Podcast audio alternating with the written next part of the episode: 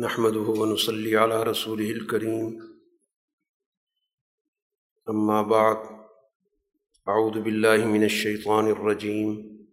بسم الله الرحمن الرحيم. الحمد لله الذي خلق السماوات والأرض وجعل الظلمات والنور. ثم الذين كفروا بربهم يعدلون. صدق الله العظيم. سورہ انعام مکی صورت ہے اور مکی صورتوں میں بنیادی مضامین معاشرے کے ان بنیادی اصولوں سے تعلق رکھتے ہیں جن کی اساسی حیثیت ہوتی ہے۔ وہ بنیادی عقائد جن پر انسانی زندگی کی تعمیر ہونا ضروری اور اس کے مقابلے پر جو فاسد نظریات ہیں، ان کی حقیقت واضح کی جاتی ہے اور اس کی تردید کی جاتی ہے۔ اس صورح میں ایک بنیادی موضوع اس بات سے متعلق ہے کہ انسانی تاریخ میں دو بڑے اہم ادوار رہے ہیں۔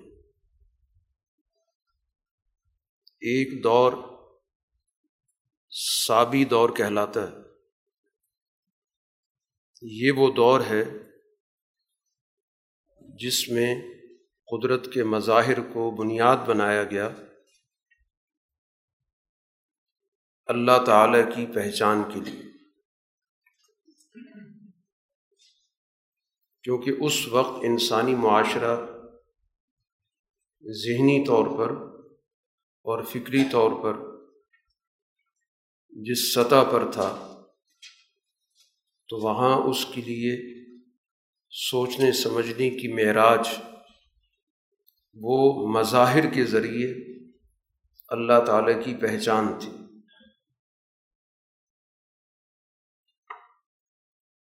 یہ مظاہر قدرت انبیاء علیہ الصلاۃ والسلام ان کے ذریعے اصل پہچان تو اللہ تعالیٰ کی کراتے تھے۔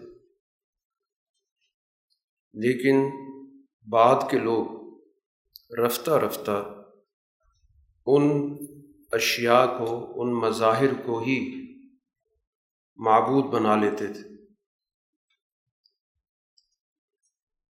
اور یہ تصور ان کے ذہنوں میں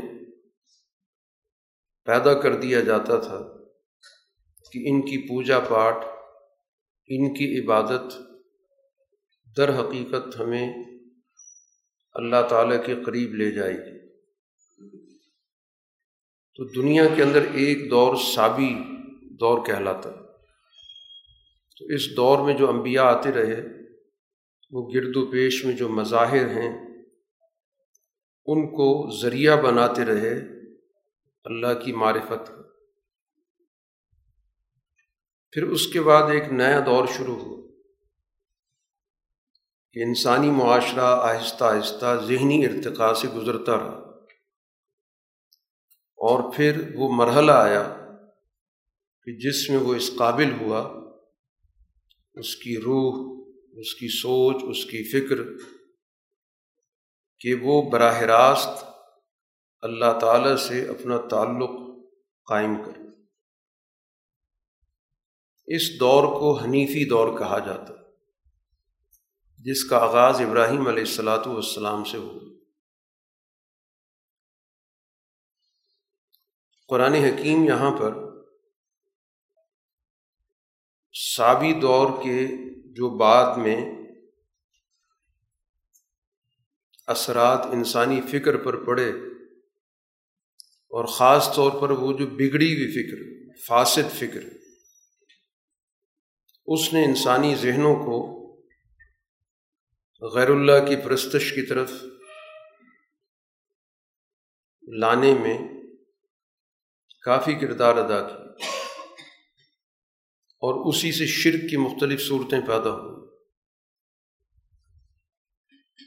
اور اسی کے اثرات اس وقت مکہ کی سوسائٹی میں موجود تھے۔ حالانکہ ان لوگوں کا ایک طرف دعویٰ تھا کہ ہم ابراہیم علیہ السلاۃ والسلام کی نسل سے ہیں اور بیت اللہ کے ہم مجابر ہیں، لیکن فکر ان کی بہت ہی کمزور اور پست تھی۔ اس مرکز کو جو حنیفی مرکز تھا، اس کو انہوں نے بت پرستی کا مرکز بنایا ہوا تھا۔ اور سوائے نسلی تعلق کے، نسلی تعارف کے، کوئی چیز بھی ایسی نہیں تھی کہ جس سے یہ اندازہ ہو کہ ان کا ابراہیمی ملت سے کوئی تعلق۔ تو اس وجہ سے قرآن حکیم بڑی تفصیل کے ساتھ اس موضوع پر گفتگو کرتا ہے اور اس انسانی سوچ کی جو گراوٹ ہے، اس کو واضح کرتا ہے، سوچ کو بلند کرتا ہے اور جو حقیقی ابراہیمی ملت کی سوچ ہے کہ یہ انسان اس دنیا میں ایک اعلیٰ درجے کی روح رکھتا ہے، ایک بہت اعلیٰ درجے کی فکر رکھتا ہے، اس کو براہ راست اپنے رب کی شناخت حاصل کرنی۔ براہ راست اپنی رب کی معرفت اس کو اپنے دل میں پیدا کرنی اس کو کسی مظہر کی ضرورت نہیں ہے کہ اس کے ذریعے وہ اللہ تک پہنچے، بلکہ براہ راست اس کے اندر اتنی بڑی قوت موجود ہے، ایک روح موجود ہے، اور وہ روح در حقیقت اللہ سے نسبت رکھتی ہے۔ تو اس کے ذریعے وہ اپنے رب کی پہچان قائم کرے اور اس دنیا میں تمام اشیاء پر اس کی فکری بالادستی ہونی چاہیے۔ دنیا میں کوئی چیز ایسی نہیں ہے کہ جس سے وہ کم درجے کا ہو، یا اس سے مروب ہو، یا مغلوب ہو۔ اسی فکر کا ایک شاخسانہ یہ بھی بنا کہ چونکہ انسانی معاشرے میں اور اسی طرح کائنات میں بہت سارے تضادات بظاہر نظر آتے ہیں، جس کی وجہ سے انسان ان تضادات کو حل نہیں کر پاتا۔ اس لیے اس کے ذہن میں ان تضادات کے حوالے سے مختلف مراکز کی سوچ پیدا ہوتی ہے۔ جب مختلف مراکز کی سوچ پیدا ہوگی تو پھر ان کے ساتھ مختلف خداؤں کا تصور بھی پیدا ہوگا۔ اس سوچ کو بھی یہاں پر موضوع بحث بنایا گیا کہ بظاہر چیزیں مختلف ہوں گی، متضاد ہوں گی، لیکن ایسا نہیں ہے کہ ان کا مرکز بھی علیحدہ علیحدہ ہو۔ تو یہ جو دوئی کی سوچ ہوتی ہے صنویت کی سوچ ہوتی ہے چیزوں کے ایک سے زائد مراکز مانے جائیں۔ یہ بھی انسانی معاشرے کو تقسیم کرتی۔ انسانی معاشرے اسی بنیاد پر ایک دوسرے سے علیحدہ بھی ہو جاتے۔ چنانچہ جیسے کچھ مذاہب میں یہ تصور موجود ہے کہ ایک شر کا خدا ہے، ایک خیر کا خدا ہے۔ اب وجہ یہی ہوئی کہ شر اور خیر کے درمیان ایک تضاد ہے اور انسانی فکر اس تضاد کو حل نہیں کر سکی۔ تو اس نے اس سوچ کو اختیار کر لی اور پھر اسی پر معاشرے کی جب تعمیر و تشکیل ہوئی، تو پھر معاشرہ بھی اسی طرح دو خانوں میں تقسیم ہوتا چلا ہے۔ تو قرآن حکیم کے اس صورہ میں ان تمام افکار کی تردید اور جو خالص حنیفی سوچ ہے کہ جس میں اس انسان کو دنیا کی بلکہ کائنات کی تمام اشیاء سے بالا تر حیثیت دی گئی اور اس کو براہ راست اس کے رب سے جوڑنے کی یہاں پر تعلیم موجود۔ اب اس فکر پر جو بھی کوئی اعتراضات ہیں کچھ سوالات ہیں، کوئی اشکالات ہیں، تو قرآن حکیم ان پر بھی توجہ دے رہا تو ایک تو اس صورہ کا یہ ایک بڑا اہم مضمون ہے جو تقریباً اس صورہ کے اکثر حصے پر مشتمل ہے۔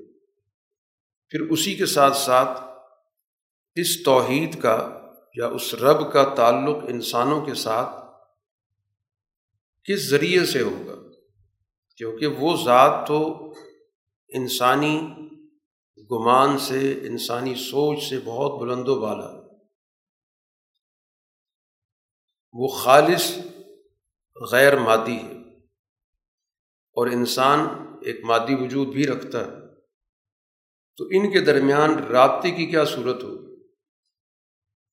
دوسرے افکار نے تو درمیان میں کچھ ایسے واسطے تلاش کیے جن واسطوں نے خود انسانوں سے اپنی پوجا پاٹ شروع کرا دی۔ لیکن حنیفی فکر کے اندر جو اصل سوچ ہے کہ اللہ تعالیٰ کی ذات اور انسانوں کے درمیان یقیناً ربط کی ضرورت ہے، تو وہ رابطہ رسالت کا انسانوں میں سے منتخب افراد جو انسانی ضروریات کے ساتھ معاشرے میں رہتے ہیں، لیکن ان کی سوچ بہت بلند ہوتی ہے اور وہ ان حیوانی تقاضوں کی جو آلودگیاں ہیں، ان سے محفوظ ہوتے ہیں۔ تو رسالت کا تصور کن معنوں میں ہے، اس کو بھی قرآن حکیم نے یہاں پر پیش کیا۔ تیسرا تصور اس کا تعلق ہے اعمال کے نتائج کے حوالے سے، جس کو ہم قیامت کہتے ہیں، آخرت کہتے ہیں۔ کہ انسانی زندگی کا تسلسل ہے، وہ موت کے ساتھ ختم نہیں ہوتا۔ اور اس تسلسل کا ہونا اس لیے ضروری ہے کہ یہ انسان بنیادی طور پر اس کائنات کی سب سے اہم ترین مخلوق ہے اور اس کے اندر ایک اعلیٰ درجے کی روح ہے اور روح روح ابدی نہ ختم ہونے والی تو اس وجہ سے اس کی زندگی کا تسلسل ضروری ہے اور اسی کے ساتھ اس کے اعمال کی نوعیت کا متعین ہونا بھی ضروری ہے کہ اعمال کس قسم کے اچھے ہیں یا برے ہیں۔ اور پھر اس کے مطابق اس پر بعض پرس یا اس پر اجر کا تصور۔ تو یہ ساری وہ بنیادی حقائق ہیں جن پر انبیاء علیہ الصلاۃ والسلام کی تعلیمات استوار ہوتی ہیں اور خاص طور پر جن کی زیادہ وضاحت تفصیل کے ساتھ حنیفی ملت کے اندر کی گئی۔ چنانچہ سورہ کے آغاز میں جو گفتگو کی گئی ہے وہ اسی موضوع سے براہ راست متعلق یہ تمام تعریفیں اللہ کے لیے ہیں، جس نے آسمان پیدا کیے اور زمین پیدا کی۔ اب یہ دو مختلف سمتیں ایک بہت بلند سمت ہے اور ایک بہت ہی نیچے کی سمت بظاہر اس میں فرق موجود دو مخالف سمتیں لیکن ان دونوں کی مرکزیت متعین کر دی گئی کہ ایک ہی ذات ہے جس نے ان دونوں سمتوں کو پیدا کیا جن کو ہم آسمان و زمین کے عنوان سے پہچانتے ہیں۔ اسی ذات نے اندھیرے اور روشنی پیدا کی۔ تو اندھیرے اور روشنی کے اندر بھی تضاد ہے۔ لیکن ان دونوں کے پیچھے ایک ہی ذات کچھ چیزیں روشنی سے تعلق رکھتی ہیں۔ تو جو اللہ تعالیٰ کا جو مرکزی نظام ہے، ہدایت کا، اس سے جتنی قربت ہوگی تو وہ روشنی بنتی جائے گی۔ جتنی اس سے دوری ہوتی چلی جائے گی، وہ ظلمت ہو جائے گی۔ لیکن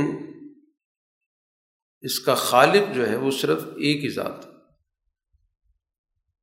لیکن یہ جو کافر ہیں یہ اپنے رب کے ساتھ بہت سی اور چیزوں کو بھی برابر کرنا۔ اسی اختلاف کی وجہ سے کہ جو بلندی کا خدا ہے، اس کے بارے میں وہ کیسے سوچیں کہ اس کو زمین کا خدا بھی مان لیا جائے۔ تو زمین کی خدائی کسی اور کو دینی شروع کر دی اور یہ تصور پیدا کر لیا کہ ایک آسمانوں کا خدا ہے۔ اور دنیا کے اندر زمین میں کچھ افراد ہیں، کچھ عناصر ہیں، کچھ طاقتیں ہیں، جو یہاں پر اپنی حکمرانی کرتی ہیں۔ اس لیے ان کو بھی اسی طرح کے اختیارات حاصل ہیں جیسے آسمانی خدا کو حاصل اور اس طرح گویا دنیا کے اندر مذہب کے عنوان سے استحصال کا دروازہ کھلا کہ دنیا کے خداؤں نے اپنے اختیارات کو اپنے مفاد کے لیے استعمال کیے۔ جبکہ آسمانی خدا تو ان چیزوں سے بہت ہی بالا تر تو یہ گویا کہ اس دوئی کی جو فکر ہے صنویت کی جو فکر ہے، یہ اس کا نتیجہ۔ اسی ذات نے انسان کی بھی تخلیق کی۔ اب ان انسانوں کے اندر بھی بظاہر بہت سارے ہمیں فرق نظر آتے۔ ان کو بھی بنیاد بنا کر سوسائٹی کو تقسیم کیا ایک اعلیٰ طبقہ اور درمیانہ طبقہ اور نچلا طبقہ، پھر اس کے اندر مزید تقسیمات۔ قرآن کہتا ہے کہ تم سب کو ایک ہی مٹی سے پیدا کیا۔ کسی قسم کی اس کے اندر کوئی تفریق ان معنوں میں نہیں ہو سکتی کہ کسی کو پیدا کرنے والا خدا دوسرے کے پیدا کرنے والے سے مختلف۔ تم سب کو ایک ہی مٹی سے پیدا کیا۔ اور پھر اس کے بعد ہر ایک کی ایک مدت کا تعین کیا اور اللہ کے ہاں وہ مدت مقرر ہے، لیکن تمہیں اس کے بارے میں شک رہتا ہے۔ وہی اللہ ہے آسمانوں میں بھی، زمین میں بھی۔ وہی ذات ہے جو تمہاری چھپی ہوئی باتیں جانتی ہے، تمہاری ظاہر بات جانتی ہے۔ جو کچھ تم کرتے ہو، اس کے علم میں ہے۔ تو گویا ایک ذات ہے جس سے کائنات کی ہر ہر چیز جڑی ہوئی۔ وہی اس کا خالق ہے، وہی اس کی تدبیر کرتا ہے، وہی اس کا نظام چلاتا ہے، وہی اس کی ساری تفصیلات مرتب کرتا ہے، جو بھی شکلیں بنتی۔ ہیں اب اس بنیادی حقیقت کو سمجھانے کے لیے دنیا کے اندر انبیاء علیہ الصلاۃ والسلام مختلف علامتیں، مختلف نشانیاں پیش کرتے ہیں۔ لیکن جن لوگوں نے طے کیا ہوا ہے کہ انہوں نے اس توحید کی فکر کو قبول نہیں کرنا، تو انہوں نے ہر نشانی سے منہ موڑنے کا فیصلہ کیا ہوا ہم نے کسی پہ توجہ نہیں دی۔ اس طرح گویا کہ ان لوگوں نے حق کو جھٹلایا، جو چیز اپنی ایک حقیقت رکھتی ہے۔ جس کا اپنا ایک واقعی وجود ہے، جو تخیل نہیں ہے، اس کا بھی ان نے انکار کر دیا۔ اس لیے قرآن یہاں پر تنبی کر رہا ہے کہ عنقریب یہ جو حقائق کا انکار کر رہے ہیں اور اس کا مذاق اڑا رہے ہیں، تو ان کے واقعات بھی آپ کے سامنے آتے جائیں گے۔ ان کے سامنے بھی آتے جائیں گے اور ان کو پتہ چل جائے گا کہ ان لوگوں نے دنیا کے اندر کس طرح حقائق سے منہ موڑا ہے اور ان کا مذاق اڑا ہے۔ اس لیے یہاں موازنے کے طور پر جو مخاطب ہیں براہ راست قرآن کے، ان کو مخاطب کر کے کہ کیا ان لوگوں نے یہ نہیں دیکھا کہ دنیا کے اندر بہت ساری قومیں تباہ ہوئی۔ ان کے کھنڈرات موجود ہیں، ان کی داستانیں ان میں زیر بحث آتی ہیں۔ اگر یہ اپنی زندگی کا اور ان کی زندگی کا موازنہ کریں، تو ہم نے کتنی قوموں کو تباہ کیا۔ جن کو زمین کے اندر اتنا جماؤ حاصل تھا، زمین پر اتنی گرفت تھی جتنی ان کی گرفت نہیں ہے۔ جتنا ان کو اس دنیا کے اندر رسوخ حاصل تھا۔ جس طرح انہوں نے اس زمین پر بڑے بڑے پہاڑوں کو تراشا، بڑی بڑی اپنی عمارتیں بنائیں۔ اگر موازنہ کر کے دیکھیں تو ان کے پاس یہ صلاحیت ان سے کہیں زیادہ تھی۔ لیکن آج وہ کھنڈر ہیں۔ تباہ ہو گئے۔ تو یہ کس گھمنڈ میں ہے کہ یہ شاید بچ جائیں گے؟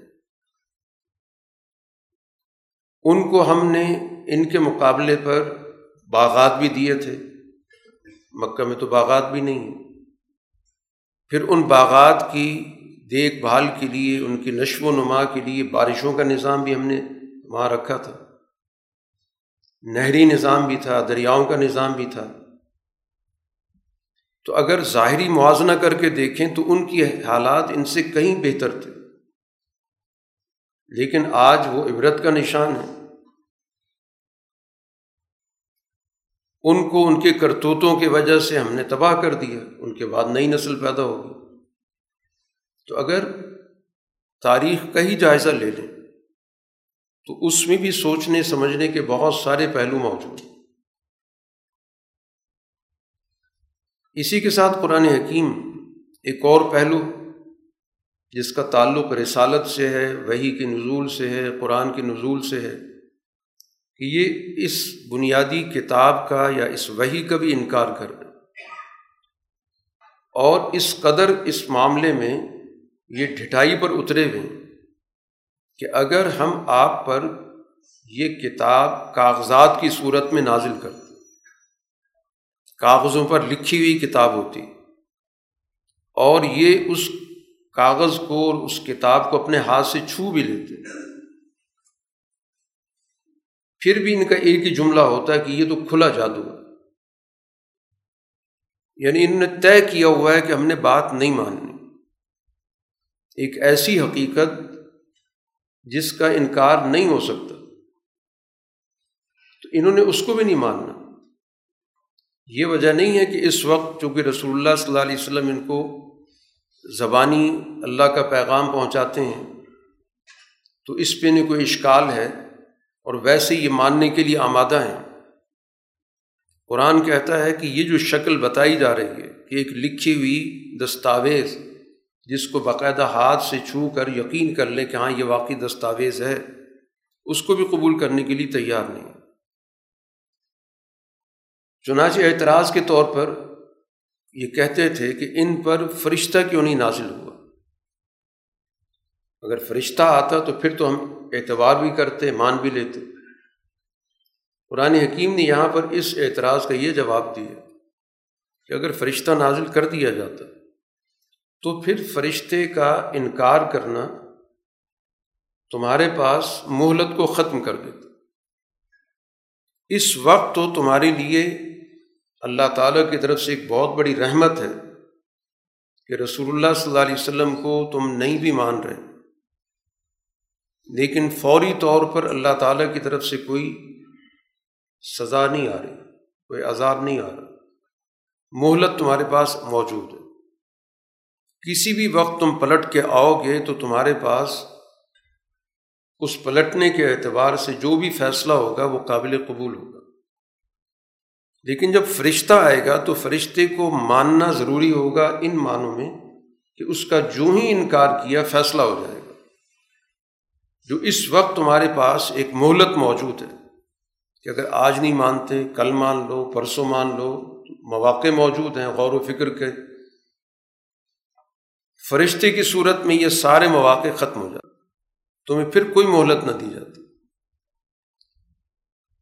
ایک اور جواب قرآن نے یہ دیا کہ فرض کریں ہم فرشتے کو ہی رسول بناتے۔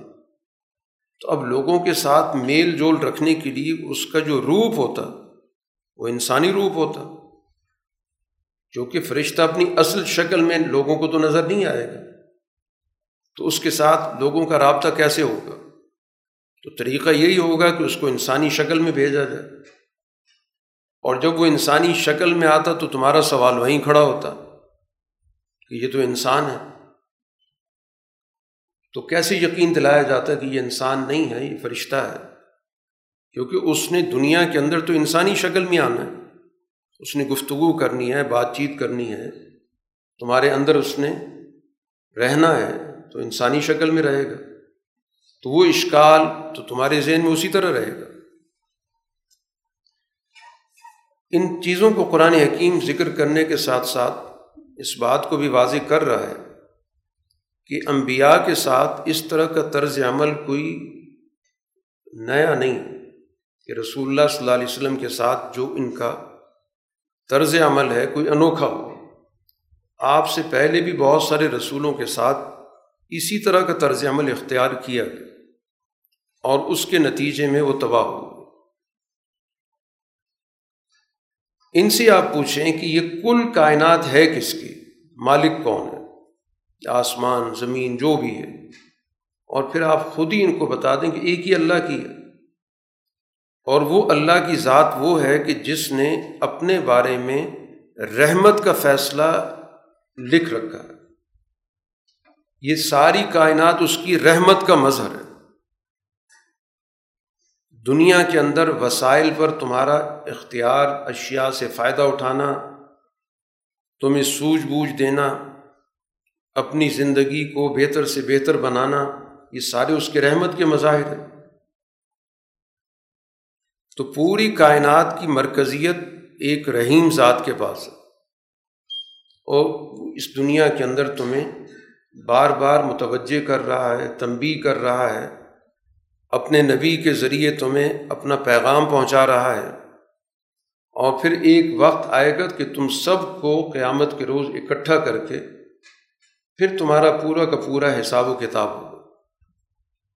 پھر جنہوں نے اپنے آپ کو خسارے میں ڈالا ہے، تو ظاہر ہے کہ یہ وہی لوگ ہیں کہ جو دنیا میں ایمان نہیں لا رہے تھے۔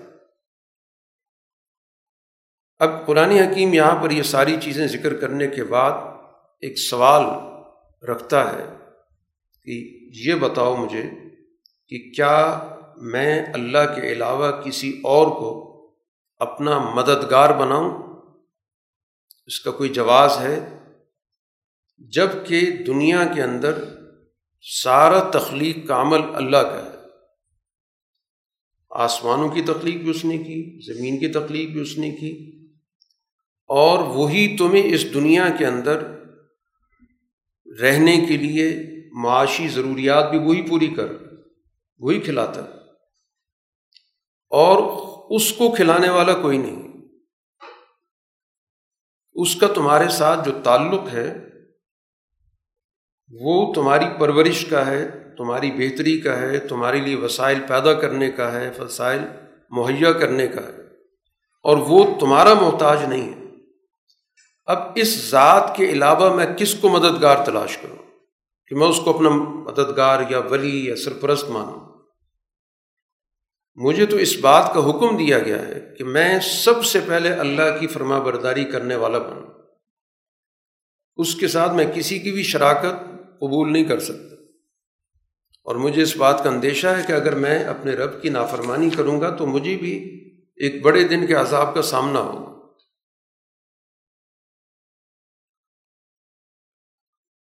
آپ کو اگر کوئی تکلیف پہنچتی ہے تو اس کو دور کرنے والی کون سی ذات ہے؟ سوائے اللہ کی کوئی نہیں۔ اور اگر اللہ تعالیٰ کی طرف سے بھلائی کا فیصلہ ہوتا ہے آپ کے حق میں تو اللہ تعالیٰ ہر چیز پر قادر ہے۔ تو وہی ذات ہے جو اپنے بندوں پر پوری طرح غالب ہے۔ اللہ تعالیٰ ہی میرے اور تمہارے درمیان واضح طور پر گواہ ہے۔ تو سب سے پہلے گویا کہ توحید کے حوالے سے ایک دو ٹوک رائے رسول اللہ صلی اللہ علیہ وسلم کے ذریعے انسانوں تک پہنچائی گئی۔ اور پھر آپ کو اس دنیا میں منصب رسالت پر فائز کیا گیا۔ اور آپ پر قرآن حکیم کا نزول ہوا۔ اور اس کے نزول کا مقصد بھی قرآن یہاں پر متعین کر رہا ہے کہ اس کے ذریعے میں تم کو بھی تمہارے برے انجام سے خبردار کر رہا ہوں کہ جس طریقے سے تمہارا معاشرہ چل رہا ہے۔ یہ تباہی سے دو چار ہوگا اس کی بقا بالکل نہیں، جب تک کہ یہ اپنے سارے طور طریقے نہیں بدلے گا۔ اور میں تم کو بھی تنبی کر رہا ہوں، جہاں جہاں بھی میری آواز پہنچ رہی ہے۔ میری آواز اور میرا پیغام صرف یہاں تک محدود نہیں ہے، صرف مکہ تک محدود نہیں جہاں جہاں بھی اس کا ابلاغ ہوگا، میں سب کو ایک ہی بات بتا رہا ہوں۔ تو اس وجہ سے میں اس پیغام میں کسی بھی طور پر کوئی مداحنت نہیں کر سکتا، کسی طرح کی کوئی مفاہمت نہیں کر سکتا۔ کہ کچھ تمہاری بات مان لوں، کچھ اپنی منواؤں۔ میں واضح طور پر تمہارے پورے شرک کے نظام سے اپنی برات کا اظہار کرتا ہوں۔ اور اللہ تعالیٰ کی جو پہچان ہے، یہ اگر تم نے دلیل کے طور پر پوچھنا بھی ہے، تو ان لوگوں سے پوچھ لو جن کے پاس کتاب ہے۔ کیونکہ مکہ کے لوگ ان سے واقف ہیں، جو اہل کتاب کہلاتے تھے۔ تو ان سے معلومات تم ویسے بھی لیتے رہتے ہو۔ تو اس موضوع پر بھی ان سے بات کر کے دیکھ لو کہ جن کو ہم نے کتاب دی، وہ اسی طرح کی معرفت رکھتے ہیں جیسے اپنے بیٹوں کی معرفت رکھتے ہیں۔ یہاں پر قرآن حکیم مذہب کے حوالے سے دو سوچوں کا ذکر کر دو قسم کے افکار پائے جاتے ہیں۔ اور دونوں کے قرآن نے تردید کی۔ ایک خود ساختہ مذہب ہوتا ہے کہ جو خود ہی باتیں بنا بنا کے گھڑ گھڑ کے اللہ کی طرف منسوب کرتا ہے۔ اور ایک دوسری انتہا ہوتی ہے کہ جو اللہ کی طرف سے آنے والے حقائق، احکام ان کا بھی انکار کرتا قرآن نے کہا کہ ان دونوں سے بڑھ کے کوئی ظالم نہیں کہ یا تو خود ساختہ مذہب گھڑ لیا، اپنے مفادات، اپنے ایجنڈے بنا کر اور نسبت کر دی اللہ کی طرف۔ وہ بھی سب سے بڑا ظالم ہے۔ اور اسی طرح وہ بھی سب سے بڑا ظالم ہے کہ جس کے پاس سچی بات پہنچی، حقائق پہنچے، ان کو اس نے جھٹلا دیا۔ دونوں ظالم ہیں، بلکہ ان سے بڑھ کے کوئی ظالم نہیں۔ اور یہ دونوں سوچ رکھنے والے کبھی کامیاب نہیں ہو سکتے۔ چاہے مذہب بنانے والے ہوں، مذہب کے نام سے کاروبار کرنے والے ہوں، اس کے ذریعے لوگوں کی ذہنوں کو پست کرنے والے ہوں اور چاہے وہ جو حقائق کا انکار کر رہے ہیں، جھٹلا رہے ہیں، کیونکہ دونوں کا مقصد ایک ہی ہے کہ اپنی مفاد پرستی کو محفوظ رکھا جائے۔ تو مفاد پرستی کو تحفظ دینے کا ایک طریقہ یہ ہے کہ پورا مذہب کھڑا کر دو اس پر۔ تو چونکہ لوگوں کو مذہب کے ساتھ ایک تعلق ہوتا ہے، اس کا ایک احترام ہوتا ہے، تو اس طرح ان کی مفاد پرستی بھی لوگوں میں قابل قبول ہو جائے گی۔ اور مفاد پرستی کی دوسری شکل یہ ہوتی ہے کہ جو ان کے مفاد کے خلاف گفتگو کر رہا ہے، حقائق بیان کر رہا ہے، تو ان حقائق کو جٹلانا شروع کر دو تاکہ ہمارے مفاد پرستی کو تحفظ حاصل ہو جائے۔ تو اس طرح کی جو ظالم گروہ ہیں، یہ کبھی کامیاب نہیں ہو سکتے۔ بظاہر یہ رسول اللہ صلی اللہ علیہ وسلم کی طرف گفتگو کرتے وقت محسوس ہوتا ہے کہ بڑی توجہ سے سن رہے ہیں۔ لیکن حقیقت یہ ہے کہ مفادات کی وجہ سے ان کی سوچیں پست ہو چکی کان حقیقت کو سننے سے بالکل بند ہو چکی جیسے کانوں کے اندر کوئی بوجھ آ گیا ہو۔ ان کے دلوں پر پردے پڑے ہیں سوچنے کے لیے تیار نہیں بظاہر لگتا ہے کہ شاید گفتگو سن رہے ہیں ان کی حقیقت یہ ہے کہ ان کو کوئی بھی آپ نشانی دکھا دیں، کسی بھی قسم کے، انہوں نے ایمان نہیں لانا۔ حتیٰ کہ آپ کے پاس آ کر جب بحث مباحثہ کرتے ہیں اور آپ ان کو تاریخ کا حوالہ دیتے ہیں، قوموں کے واقعات سے ان کو سمجھانے کی کوشش کرتے ہیں، تو ان کا رد عمل یہ ہوتا ہے کہ یہ سارے پچھلے لوگوں کی قصے کہانی ہیں، افسانے ہیں گڑے ہوئے واقعات یہ لوگوں کو اس راستے سے روکتے ہیں اور خود بھی بھاگتے ہیں۔ یہ اپنے آپ کو تباہ کر رہے ہیں۔ اس منظر کو ذہن میں لائیں کہ جب یہ سب لوگ آگ پر کھڑے ہوں گے تو اس وقت کہہ رہے ہوں گے کہ کاش ہمیں واپس کر دیا جائے۔ اب ہم اللہ تعالیٰ کی کسی حکم کی، کسی حقیقت کی، کسی نشانی کی تقزیب نہیں کریں گے، جھٹلائیں گے نہیں اور ایمان لے آئیں گے۔ گویا وہ چیزیں جو ان کے سامنے مخفی تھیں وہ ظاہر ہوں۔ لیکن بات یہ ہے کہ یہ صرف وقتی تأثر ہے۔ ایسا نہیں ہے کہ قرآن کہتا ہے کہ ان کو لوٹا بھی دیا جائے بال فرض اول تو اس کا سوال ہی نہیں ہے۔ کیونکہ اللہ تعالیٰ کا ایک لگا بندہ نظام ہے۔ لیکن فرض کر لیتے ہیں کہ ان کو واپس دنیا میں بھیج دیا جائے۔ نئی سرے سے دنیا بن جائے، یہ واپس بھیج دیے جائیں۔ تو یہ وہی حرکتیں کریں گے جن سے ان کو منع کیا گیا تھا۔ جھوٹے لوگ ہیں۔ یہ تو وقتی طور پر ان کے سامنے عذاب کھڑا ہو گیا تو اس طرح کی باتیں کر رہے ہیں۔ اور اب بھی ان کا سوچا سمجھا موقف یہی ہے کہ دنیا کی زندگی یہی کچھ ہے۔ جس میں ہمیں غلبہ حاصل ہے، جس میں ہمارے پاس مفادات ہیں، جس میں ہم کمزور لوگوں پر حکومت کر رہے ہیں، اس کے علاوہ تو کچھ بھی نہیں۔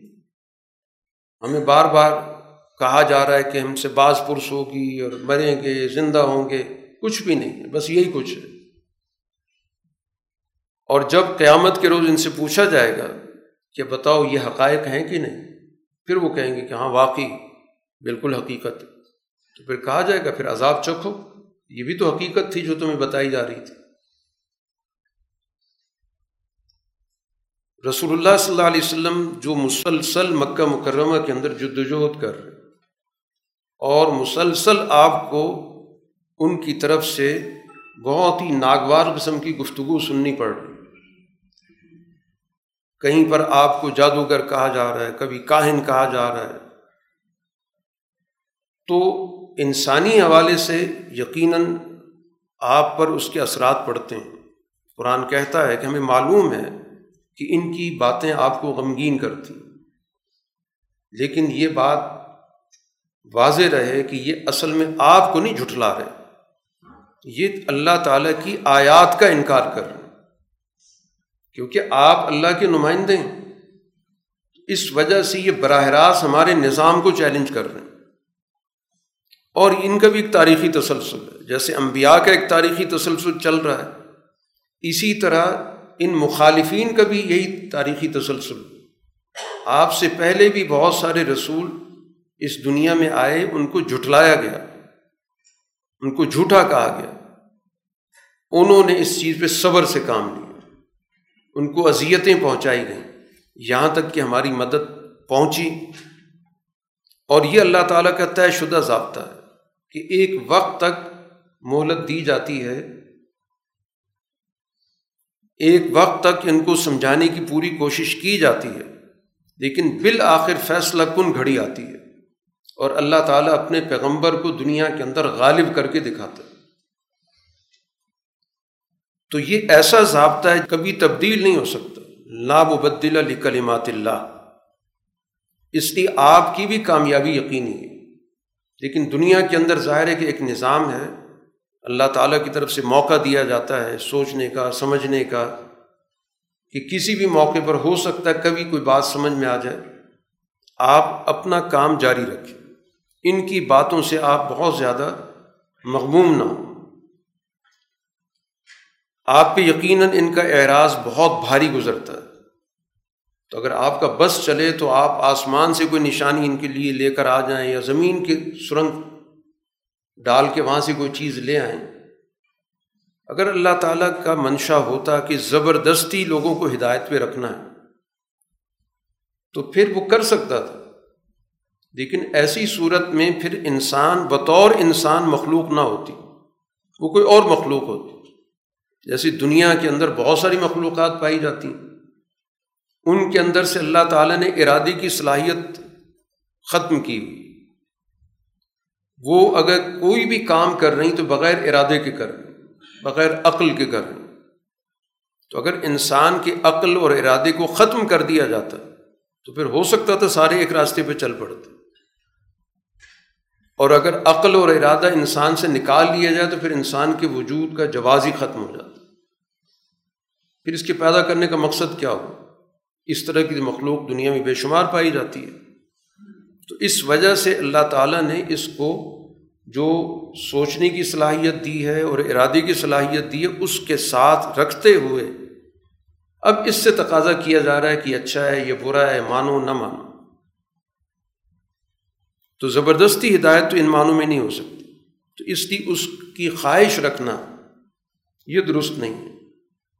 ہاں جو واقعتاً آپ کی بات کو سننا چاہتے ہیں، غور کرنا چاہتے ہیں، وہ یقیناً آپ کی بات کو قبول کریں لیکن جو مردہ دل ہیں، ان نے تو آپ کی کوئی بات نہیں سنی۔ اب یہ فرمائشی نشانیاں مانگتے رہتے ہیں، فلاں نشانی دکھا دیں فلانی دکھا دیں اللہ تعالیٰ یقیناً دکھا سکتا ہے۔ لیکن مسئلہ یہ کہ ان کی اکثریت کسی بھی صورت میں اللہ تعالیٰ کی طرف سے بھیجی گئی نشانیوں کو قبول کرنے کے لیے تیار نہیں یہ تو صرف دف الوقتی وقت گزارے گی کہ کوئی فرمائش کر دی جائے۔ اور جب وہ فرمائش پوری نہ ہو تو کہا جائے کہ ہمیں اگر وہ نشانی دکھا دی جاتی تو ہم ایمان لے آتے۔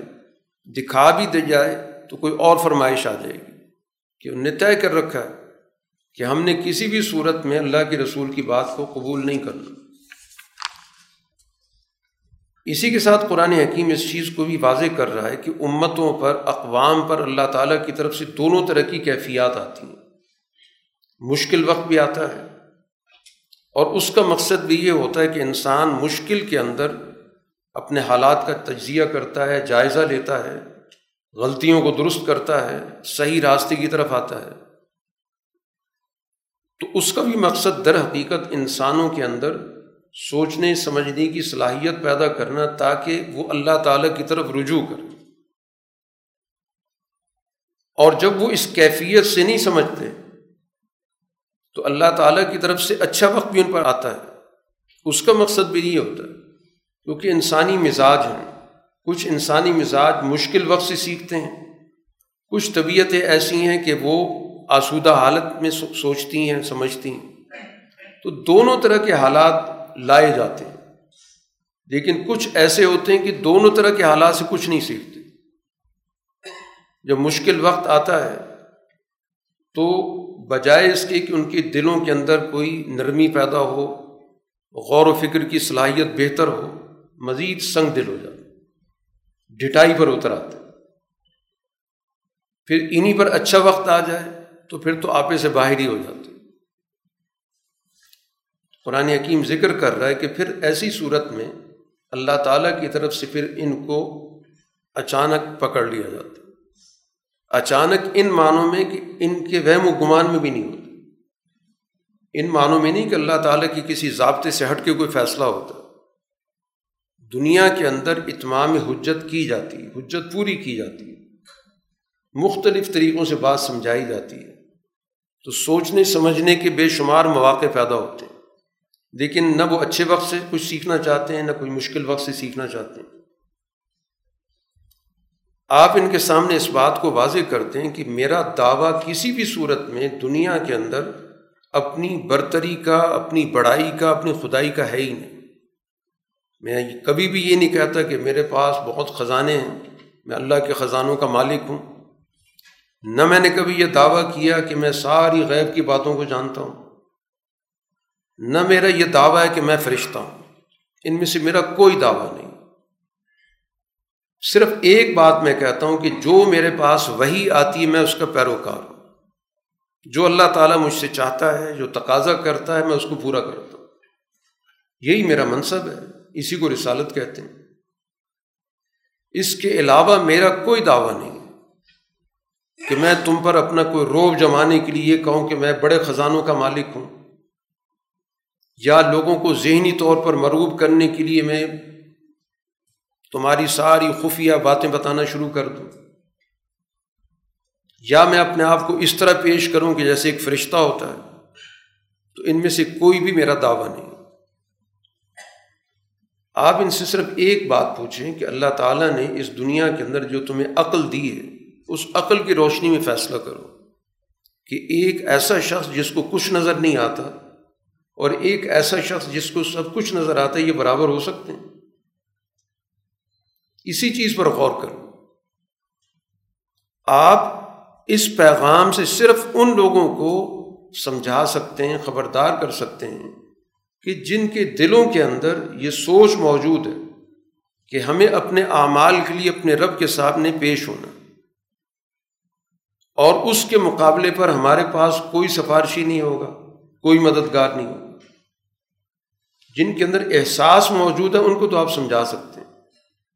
جنہوں نے اپنے احساس کو ختم کر دیا ہے اور مکمل طور پر مفادات میں ڈوبے ہوئے ان نے تو طے کر رکھا ہے کہ کوئی بھی بات ان سے کریں، کوئی بھی نشانی دکھائیں، کوئی بھی احکام ان کے سامنے لے کر آئیں، انہوں نے نہیں مانا۔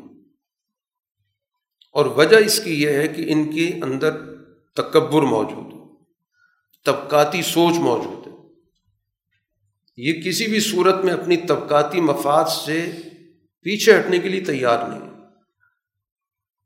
چنانچہ اسی کا ایک مظہر قرآن نے یہاں پر ذکر کیا کہ رسول اللہ صلی اللہ علیہ وسلم پر ایمان لانے والوں میں ایک تعداد ان لوگوں کی بھی تھی جو معاشرتی طور پر کمزور تھے۔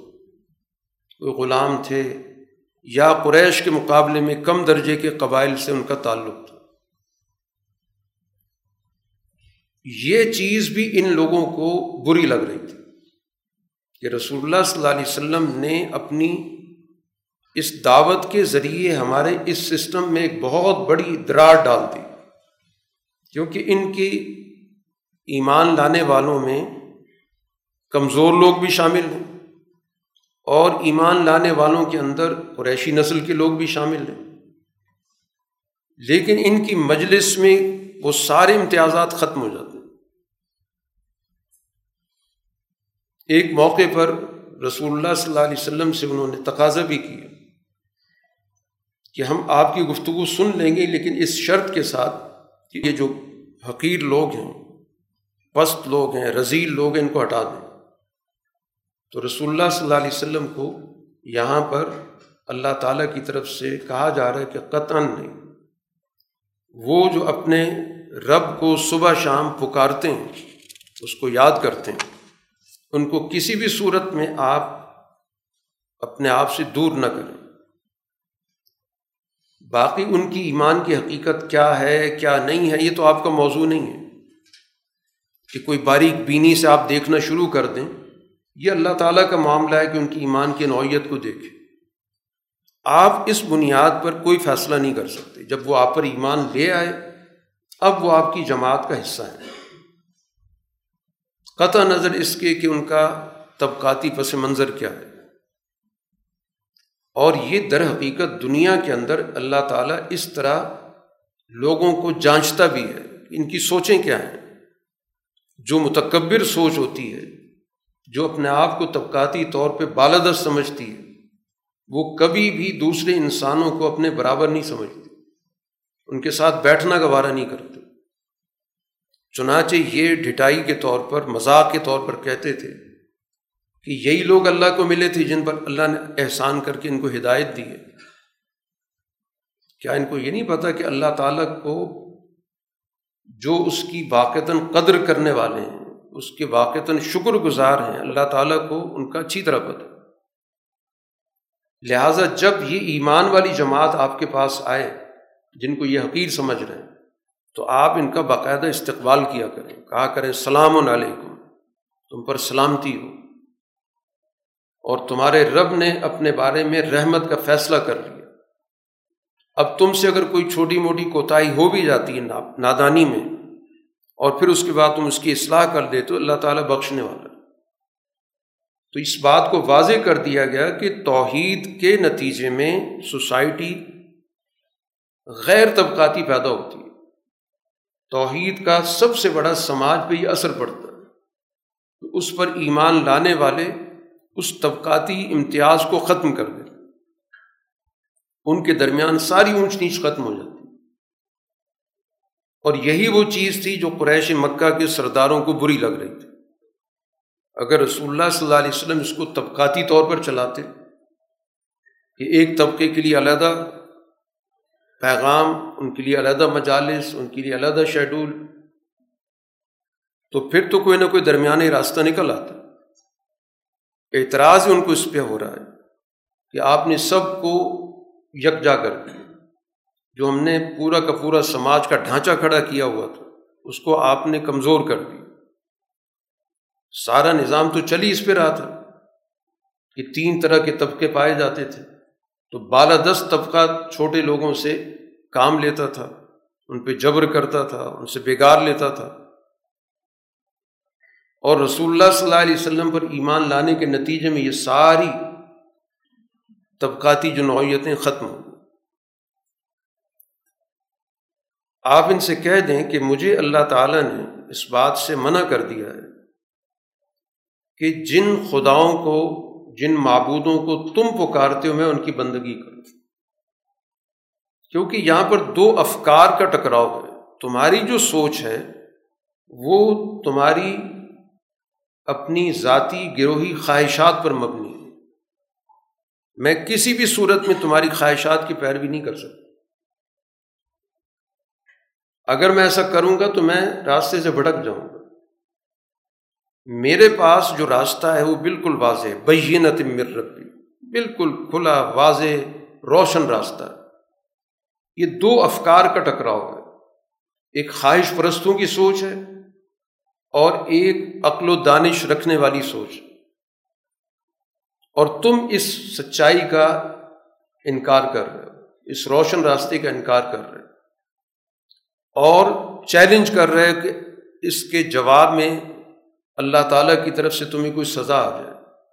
تو یہ اختیار میرے پاس نہیں ہے۔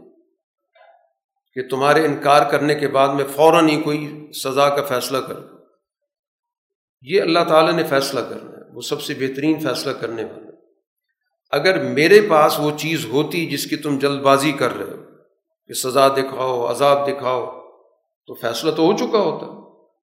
ظاہر جس کے پاس ہو اور چیلنج دیا جائے، تو وہ فوراً اس کو پورا کرتا ہے۔ تو میرا تو یہ کام ہی نہیں ہے۔ میرا کام تو یہ ہے کہ جو مجھے کہا گیا، بتایا گیا، میں اس پر پوری طرح عمل درآمد کروں۔ باقی غیب کے خزانے اس کی کنجیاں اللہ کے پاس ہیں وہی جانتا ہے۔ اس کا علم بہت محیط ہے، چھوٹی سی چھوٹی بات بھی اس کی ریکارڈ پر موجود ہے۔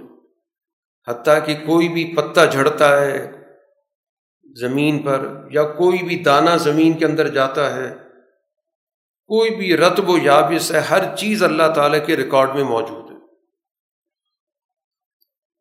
دنیا کا جو نظام ہے، انسان جس دنیا میں رہ رہا ہے، دن رات کا ایک نظام ہے کہ رات کے وقت اللہ تعالیٰ تمہیں اپنے قبضے میں لے لیتا ہے، تم بے سد ہو جاتے ہو اور دن کے اندر دوبارہ تمہیں ایک قسم کی حیات دے دیتا ہے۔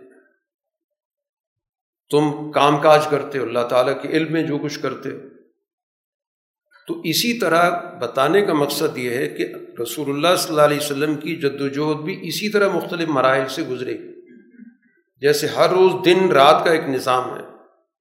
تو اسی طرح اس وقت رسول اللہ صلی اللہ علیہ وسلم کی جد وجہد کو یوں سمجھو کہ جیسے رات کا عرصہ ہے، لیکن رات ہمیشہ نہیں رہتی۔ دن نکلے گا۔ آپ کی یہ جدوجہد کامیاب ہو کر رہی۔ ایک اور ہدایت یہ دی گئی کہ یہ لوگ ان کے جو اشرافیہ ہیں، یہ بیٹھ کر اللہ تعالیٰ کی آیات کے بارے میں، اللہ تعالیٰ کے احکام کے بارے میں ادھر ادھر کی باتیں مناتے ہیں، مذاق اڑاتے ہیں۔ تو اگر آپ کسی وقت دیکھیں کہ اس طرح کا ماحول ہے تو اس ماحول میں جانے کی ضرورت نہیں۔ وہاں سے دور رہیں۔ ہاں واقعتاً کوئی سنجیدہ موضوع پہ گفتگو کریں، پھر تو ٹھیک ہے، وہاں بیٹھیں، ان سے گفتگو بھی کریں۔ لیکن جب ان کا مقصد صرف مذاق اڑانا ہو، تو پھر وہاں پر بیٹھنے کی ضرورت نہیں۔ سوائے اس کی کہ بیٹھنے کا اگر کوئی واقعتاً مقصد ہے کہ وہاں پر بیٹھنے کے نتیجے میں آپ بہتر گفتگو کر سکتے ہیں، سمجھا سکتے ہیں، پھر تو ٹھیک ہے یا دہانی ہوگی۔ لیکن محض اگر وہ اپنی گفتگو میں منہمک رہتے ہیں اور آپ کی بات سننے کے لیے تیار ہی نہیں ہے تو پھر آپ بھی اس مجلس سے اپنے آپ کو علیحدہ کر وہاں غیر ضروری طور پر بیٹھنے کی ضرورت نہیں۔ کیونکہ جن لوگوں نے دین کو کھیل تماشا بنا رکھا، سنجیدہ ہے ہی نہیں۔ اور دنیاوی مفادات نے ان کو دھوکے میں ڈالا ہوا ہے۔ وہ سمجھتے ہیں کہ اس وقت ہمارے پاس غلبہ ہے، عروج ہے، نظام ہے۔ ہمیں کسی کی بات سننے کی ضرورت نہیں ہے۔ کوئی بھی سچی بات کرے، اس کا مذاق اڑا دو۔ تو ایسے لوگوں سے تو پھر انسان کو کنارہ کشی کرنی چاہیے۔ دور ہی رہنا چاہیے۔ ان سے ایک سوال یہ کریں کہ جن چیزوں کو تم نے اپنے مذہبی نظام میں جگہ دے رکھی، کیا ہم ایسی چیزوں کو پکاریں، ان کی عبادت کریں جو نہ ہمیں فائدہ دیتی، نہ نقصان دیتی۔ اور ایڑیوں کے بل، پیچھے ہم چلے جائیں۔ بالکل اس طرح کہ جس طرح ایک شخص سفر میں جاتا ہے، تو اس دور کے اندر یہ تصور موجود تھا اور آج بھی موجود ہے کہ اگر جنگل کے سفر میں جائیں گے تو وہاں پر کوئی نہ کوئی بھوت پریت اس کو گھیر لیں گے۔ اور وہ انسان وہاں پر ہکا بکا کھڑا ہوگا تو جس طرح وہ کیفیت ہوتی، اسی طرح گویا کہ تم جن کو پکار رہے ہو، نہ وہ فائدہ دے سکتی، نہ نقصان دے سکتی۔ اس وقت بھی تم معاشرے کے اندر رہتے ہوئے اس آدمی سے تمہاری کیفیت مختلف نہیں ہے۔ اسی طرح کی کیفیت، نہ سوچنا، نہ سمجھنا، توہمات کے اندر زندگی بسر کرنا۔ قرآن حکیم اب یہاں پر اس واقعے کا ذکر کرتا ہے جو ابراہیم علیہ السلاۃ والسلام کے دور میں پیش آتا ہے، جس سے ہمارے سامنے یہ بات واضح ہوتی ہے کہ کس طرح انہوں نے سابی دور سے انسانیت کو حنیفی دور میں داخل کیا ابراہیم علیہ السلاۃ والسلام کا دور گویا کہ انسانی تاریخ کے اندر ایک بڑا بنیادی دور ہے۔ انسانی زندگی کے اندر گویا کہ اس کو ایک ٹرننگ پوائنٹ کہا جا سکتا ہے۔ کہ سابی دور سے سوسائٹی کو وہ حنیفی دور میں لے کر گئے۔ جس معاشرے میں وہ آئے، اس معاشرے کے اندر بت پرستی موجود تھی۔ اور پھر ان بتوں کو باقاعدہ منسلک کیا ہوا تھا آسمانی نظام سے۔ سورج سے کسی کو جوڑا ہوا، کسی کو چاند سے جوڑا ہوا، کسی ستاروں سے جوڑا ہوا۔ اس طرح گویا کہ ان نے ایک مذہبی نظام بنایا ہوا تھا۔ تو ابراہیم علیہ السلاۃ والسلام نے اس پورے نظام کو چیلنج کیا۔ بتوں کے نظام کو چیلنج کیا، جس کو قرآن آگے جا کے ذکر کرے گا۔ اسی طرح یہ جو سورج پرستی، چاند پرستی، ستارہ پرستی، اس نظام کو بھی چیلنج کیا۔ اور انسانوں کے اندر سوچنے کا عمل شروع کرایا۔ بظاہر تو ظاہر ساری مفید چیزیں ہیں۔ ان کی پرستش انسان کو کسی نہ کسی طرح اپنی طرف متوجہ کرتی ہے۔ سورج کا نظام انسانی زندگی کے اندر بڑی بنیادی حقیقت رکھتا ہے۔ اگر سورج کا نظام نہ ہو تو انسانی زندگی ٹھٹر کے ختم ہو جائے گی۔ تو روز مرہ کی زندگی میں سورج کا ایک بہت بڑا اہم کردار ہے۔ آپ کی ساری زراعت سورج پہ کھڑی ہوئی۔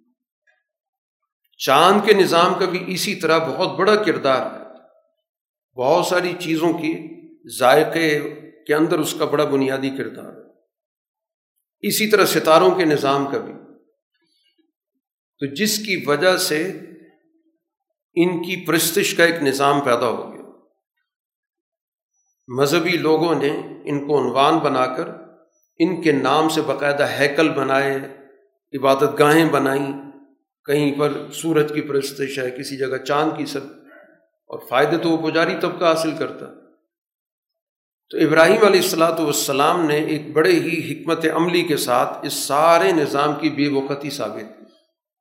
قرآن ذکر کرتا ہے کہ ایک رات ابراہیم علیہ السلام نے دیکھا کہ ایک ستارہ روشن ہے۔ تو مجلس میں لوگوں کے اجتماع میں بیٹھ کر لوگوں کو متوجہ کر کے کہا کہ یہ میرا رب ہے۔ اور ظاہر کچھ گھڑیاں گزریں، وہ ستارہ نظروں سے اوجل ہو گیا، غروب ہو گیا۔ تو ابراہیم علیہ السلام نے کہا کہ میں غروب ہونے والوں کو پسند نہیں کرتا۔ کہ ایک ایسی چیز کو خدا مان رہے ہو کہ جس کی عبادت کرنے والا موجود ہے۔ اور جس کی عبادت کی جا رہی وہ غائب ہے۔ ہمیشہ جس کی عبادت کی جاتی ہے وہ عبادت گزار سے بہتر پوزیشن میں ہوتا ہے۔ تو اس لیے میں تو غروب ہونے والوں کو پسند نہیں کرتا۔ چہ جائے کہ میں اس کو معبود مانوں۔ پھر اسی طرح ایک موقع پر چاند کو دیکھا، بہت روشن تھا، اس کی چاندنی تھی۔ تو کہا، یہ میرا رب ہے۔ جب وہ بھی ایک وقت گزرنے کے بعد ڈھل گیا، غروب ہو گیا، تو اس موقع پر ابراہیم علیہ السلام نے کہا کہ ان تمام چیزوں کو دیکھتے ہوئے اگر میرا رب میری رہنمائی نہیں کرے گا، تو میں تو گمراہ لوگوں میں شامل ہو جاؤں۔ کہ ایک حقیقت میرے سامنے موجود ہے کہ روشنی تھی، بہت کچھ تھا، لیکن ایک وقت کے بعد اس کی روشنی ختم ہو گئی، وہ خود ہی غائب ہو گئی تو معبود نظروں سے غائب ہے اور عبادت گزار، چل پھر رہا ہے۔ جب دن کا وقت ہوا تو دن میں ظاہر ہے کہ سورج پورے جوبن پہ تھا، روشن تھا۔ پھر اسی طرح لوگوں کو مخاطب کر کے کہا کہ یہ میرا رو یہ تو سب سے بڑا ہے۔ ستارے کے مقابلے میں، چاند کے مقابلے میں۔ اور جب وہ شام کو وہ بھی غروب ہو گیا، تو اب ابراہیم علیہ السلاۃ والسلام نے واضح طور پر اپنا پیغام لوگوں کو منتقل کیا۔ کہ اے میری قوم، جن چیزوں کو تم اللہ کے ساتھ شریک کر رہے ہو، میں ان سے بالکل بیزار ہوں، میرا کوئی تعلق نہیں۔ میرا رخ کس چیز کی طرف ہے؟ میں اپنے آپ کو متوجہ کر رہا ہوں اس ذات کی طرف جس نے آسمانوں کو، زمینوں کو، سب کو پیدا کیا۔ وہ اب انسانی روح کو انہوں نے متوجہ کیا اس ذات کی طرف جو اس سارے نظام کے پیچھے۔ یہی حنیفیت ہے۔ کہ مظاہر سے نکالا ہے۔ چاند کا مظہر، سورج کا مظہر، ستارے کا مظہر، جن کو کی پوجا کی جا رہی تھی، اس سے نکال کر براہ راست انسان کی روح کو اللہ سے جوڑا۔ اور میں مشرق جماعت میں سے نہیں۔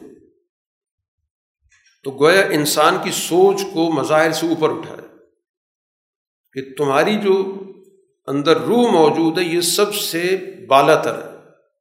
ان تمام چیزوں سے بہت اونچی ہے اور تمہیں براہ راست اپنے رب سے تعلق جوڑنا ہے۔ ان واسطوں کی تمہیں کوئی ضرورت نہیں۔ اس موقع پر ان کی قوم نے کافی ان سے جھگڑا کیا۔ بحث مباحثہ۔ ابراہیم علیہ السلام نے کہا کہ جب اللہ نے مجھے صحیح راستہ دکھایا اس پہ کیا جھگڑا ہے؟ اللہ کے بارے میں میرے ساتھ کیا بحث کر رہے مجھے اس کا کوئی خوف نہیں ہے کہ جن کو تم شریک کر رہے ہو۔ ان سے مجھے کوئی نقصان پہنچ جائے گا اور میں اس خوف کی وجہ سے خاموش رہوں۔ پھر کہا کہ تمہیں تو اس بات کا خوف نہیں کہ تم اللہ کے ساتھ شریک کر رہے ہو۔ تو میں کیسے خوف زدہ ہو جاؤں گا؟ ان بے بنیاد چیزیں جو اللہ نے خود پیدا کی بنائی ہیں، ان کو میں اللہ کے ساتھ شریک کروں۔ اب یہ بتاؤ کہ میرے اور تمہارے درمیان کس کو سب سے زیادہ امن ملنا چاہیے؟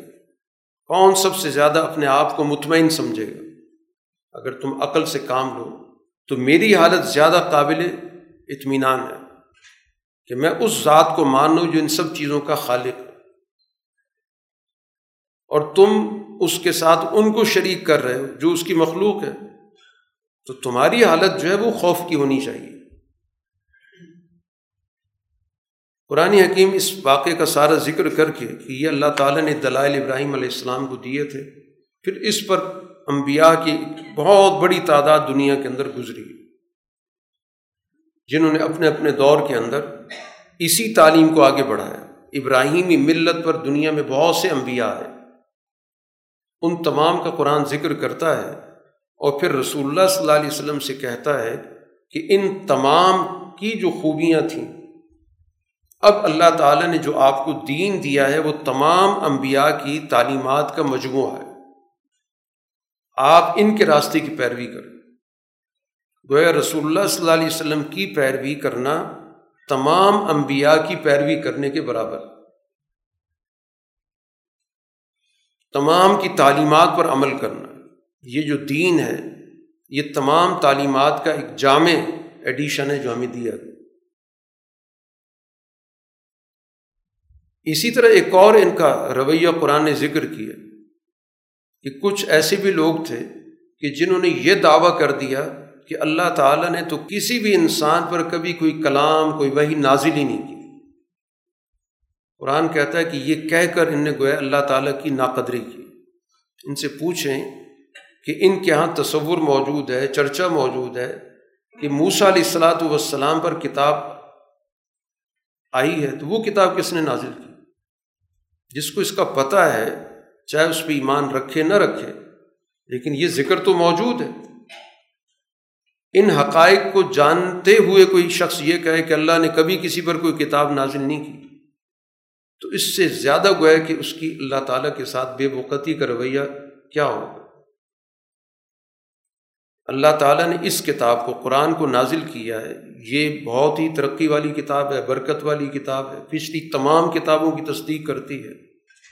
اور اس کتاب کو نازل کرنے کا مقصد یہ ہے کہ آپ مکہ کے لوگوں کو خبردار کریں کہ اگر اس راستے پر وہ چلتے رہے تو تباہی کے علاوہ کچھ بھی نہیں۔ قرآن حکیم اتنے واضح الفاظ میں جب توحید کے موضوع پہ گفتگو کرتا ہے تو اس میں گرد و پیش کے حقائق کو بھی واضح کرتا ہے۔ یہ ہر روز دن کا نظام، ہر روز رات کا نظام، اسی طرح زراعت کا نظام، ستاروں کے ذریعے انسان دنیا کے اندر رہنمائی لیتا ہے۔ آج بھی ستارے انسانوں کے لیے راستوں میں رہنمائی کا ذریعہ بنتے ماضی کے اندر تو بہت زیادہ بنتے تھے کہ روشنی نہیں ہوتی تھی، اسی سے لوگ راستے طے کرتے تھے۔ اور آج بھی سمندری راستے میں راستوں کا تعین ستاروں سے ہی ہوتا ہے۔ وہاں تو اور کوئی ذرائع موجود نہیں کہ جس سے یہ پتہ کیا جائے مصنوعی ذرائع اپنی جگہ پر، لیکن بسا اوقات وہ فیل بھی ہو جاتے تو جو سب سے مستند ذریعہ وہ آج بھی یہی ہے کہ جن کو ستاروں کا پتہ ہوتا ہے، اس کے ذریعے سمت کا وہ درست طریقے سے تعین کرتے اسی طرح دنیا کے اندر اللہ تعالیٰ نے تمام انسانوں کو ایک جان سے پیدا کیا۔ تو وحدت انسانیت ہے۔ دنیا کے اندر اللہ تعالیٰ نے زراعت کا پورا کا پورا ایک نظام کھڑا کیا۔ باغات کا ایک نظام موجود ہے۔ یہ سارا کا سارا نظام گویا کہ ایک ہی ذات سے جڑا ہوا ہے۔ اس کی ان تمام کائناتی چیزوں کے اندر ایک وحدت ہے۔ اسی طرح سماج کے اندر بھی تم نے توحید پیدا کر۔ گرد و پیش کے نظام کے اندر تو توحید تم قبول کرتے ہو، مانتے ہو کہ تخلیق اس کی ہے، زمین کے اندر جو بھی زرعی صلاحیت ہے اس کی طرف سے ہے۔ تو جس طرح تم باقی چیزوں کے اندر، کائناتی نظام کے اندر اللہ کی وحدت تسلیم کرتے ہو، تو اسی طرح سماجی نظام میں جہاں انسان رہتے ہیں، یہاں پر بھی اسی حقیقت کو مانو کہ یہاں پر بھی اسی ذات کا نظام غالب ہوگا۔ اور اس کے بالمقابل کوئی اور نظام ناقابل قبول ہوگا۔ اب ان لوگوں نے ایک اور توہم پرستی کا راستہ اختیار کیا ہوا کہ اندیکھی جو مخلوق ہے، جنات کی، ان کو اللہ کے ساتھ شریک کیا ہوا۔ اور پھر بہت سارے خرافات اس کے ساتھ جوڑ دیے۔ پھر اسی طرح اللہ کے بیٹے، بیٹیوں کا تصور پیدا کر لیا۔ قرآن کہتا ہے اللہ تعالیٰ اس ساری خرافات سے بالکل پاک اس نے جب ساری کائنات بنائی ہے، وہ کسی کا محتاج نہیں تو اس کو کیا ضرورت پڑی بیٹے بنانے کی، بیٹیاں بنانے کی؟ کیونکہ دنیا کے اندر رشتے، ناطے تو انسان کی ضرورت ہوتے اس کی بنیاد پر وہ سماج کے اندر اپنا مقام پیدا کرتا ہے۔ مشکل وقت میں اس کے ساتھی بنتے ہیں۔ تو جس نے خود کائنات تشکیل دی ہے، بنائی ہے اور بغیر کسی مادے کے بنائی اسی کو اللہ تعالیٰ کی صفت بدی کہا گیا، بدی و سماوات والارض، کہ آسمان و زمین کو بغیر کسی مادے کے پیدا کیا۔ اس کے بعد وہ اس مادے سے چیزیں بنتی چلی جا رہی۔ تو اس کو اولاد کی ضرورت کیا ہے؟ نہ اس کی کوئی بیوی ہے، نہ اس کی اس کی ضرورت ہے۔ وہ ایک واحد ذات ہے ہر لحاظ سے۔ ہر چیز اس نے پیدا کی ہے۔ اور وہ اتنی لطیف ذات ہے کہ انسانی آنکھیں یا مخلوقات کی آنکھیں اس کو نہیں پا سکتی۔ کیونکہ انسانی نگاہ بہت محدود دائرے میں دیکھتی ہے۔ لیکن وہ تمام لوگوں کی نگاہوں کو جانتا ہے کہ کون کیا دیکھ رہا ہے، کس لیے دیکھ رہا ہے۔ تو اس لحاظ سے گویا شرک کا کوئی بھی تصور یہاں پر قابل قبول ہی نہیں ہے۔ کسی بھی پہلو سے۔ یہ جامع تصور قرآن حکیم یہاں پر اللہ کی ذات کا دے رہا ہے۔ اس میں واضح طور پر اللہ کے ساتھ جن جن چیزوں کو شریک کیا جاتا ہے، ان کی بالکل بے وقتی ثابت ہوتی ہے، کہ ان کی کوئی حقیقت ہی نہیں اور ایسی چیزوں کو جتنا بھی حقیر بتایا جائے، کم لیکن دین کی تعلیمات کے اندر ایک بہت ہی عمدہ توازن موجود ہے کہ باوجود اس کے کہ اللہ کے ساتھ جن جن چیزوں کو بھی شریک کیا جاتا ہے، بے جان ہیں، جاندار ہیں، جو بھی ہیں، ان کے اللہ کے ساتھ کوئی نسبت نہیں۔ اب ایسی صورت میں ایک مواحد شخص جو اللہ پر ایمان رکھتا ہے، اس کے دل میں آتا ہے کہ ایسی چیزوں کو تو جتنا برا کہا جائے، کم ہے۔ ان کے بارے میں جتنے سخت لفظ استعمال کیے جائیں کم ہیں۔ لیکن دین یہ کہتا ہے کہ جن کو یہ لوگ پکارتے ہیں، ان کو کسی بھی صورت میں برا بلا مت کہو۔ یہ سب و شتم برا بلا کہنا، ان کے بارے میں سخت سے سخت زبان استعمال کرنا۔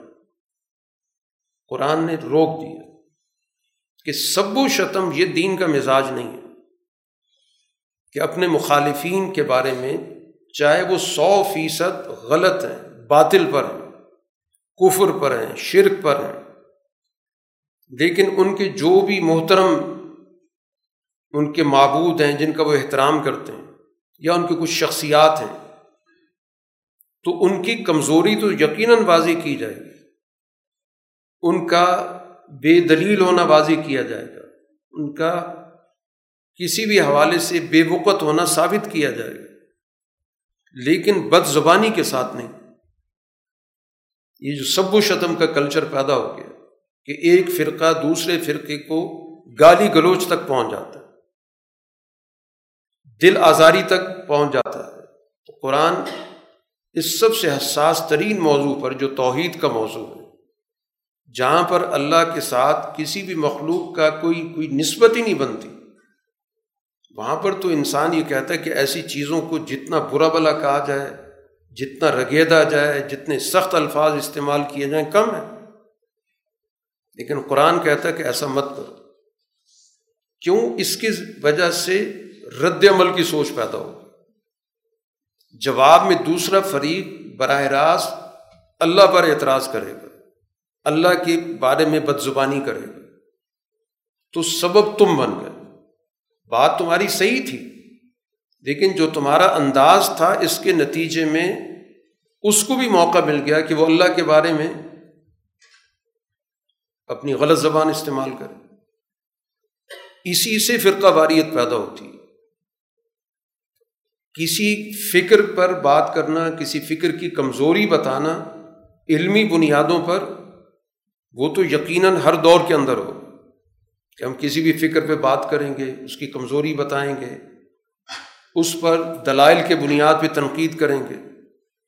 ایک ہے اس فکر کے ساتھ جو جڑے ہوئے افراد ہیں یا ان کے کچھ پہچان ہے، کچھ شناخت ہے، اس کو موضوع بنا کر ان کی بے وقتی بیان کی جائے۔ اس کے بارے میں سخت الفاظ استعمال کیے جائیں۔ یہ وہ چیز ہے جس سے سوسائٹی کے اندر تنازع پیدا ہوتا ہمیشہ تنازع سب و شتم سے پیدا ہوتا کہ ایک فرقے کے لوگ دوسرے فرقے کی مقدس شخصیات کو، ان کی کچھ مقدس قسم کے جو تہوار ہیں، ان کی کوئی مقدس قسم کی عادات ہیں، رسم و رواج ہیں، ان کو اس طور پر ذکر کریں جس سے اگلا آدمی توہین محسوس کرے۔ تو یہ تبلیغ کا انداز نہیں ہوتا۔ بات سمجھانے کا یہ انداز نہیں ہوتا۔ اس لیے قرآن نے یہاں پر واضح طور پہ منع کر دیا کہ جن کو یہ اللہ تعالیٰ کے علاوہ پکارتے ہیں، تم ان کو کسی صورت میں برا بلا مت کہو۔ ورنہ یہ نادانی میں اور غصے میں اور رد عمل میں اللہ تعالیٰ کو برا بلا کہیں گے۔ اور ذمہ دار تم بنو گے۔ تم پر اس کا وبال آئے گا۔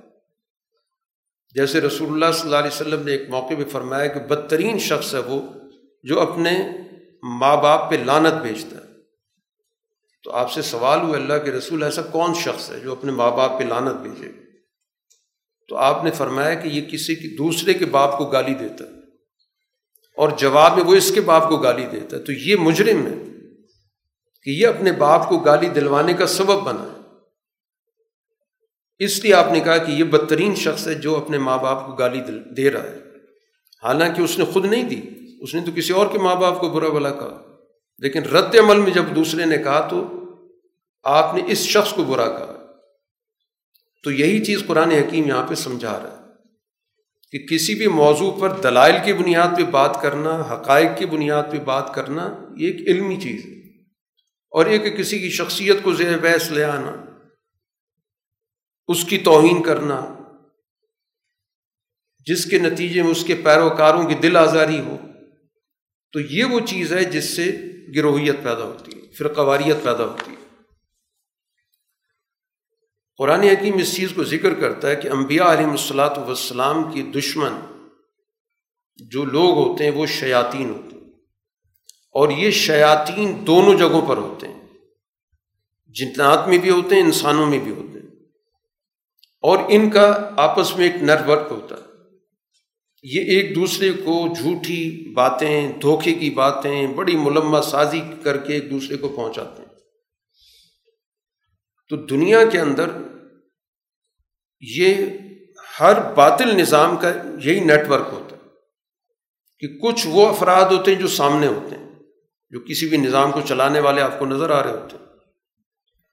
اور کچھ وہ ہوتے ہیں جو پس پردہ ہوتے ہیں۔ جو بظاہر نظر نہیں آ رہے ہوتے۔ لیکن وہ ان نظر آنے والوں کے ساتھ رابطے میں ہوتے۔ ہیں ان کو فیڈ کر رہے ہوتے۔ ہیں ان کو غلط راستے کی طرف لے جانے کی حکمت عملی سجا رہے ہوتے۔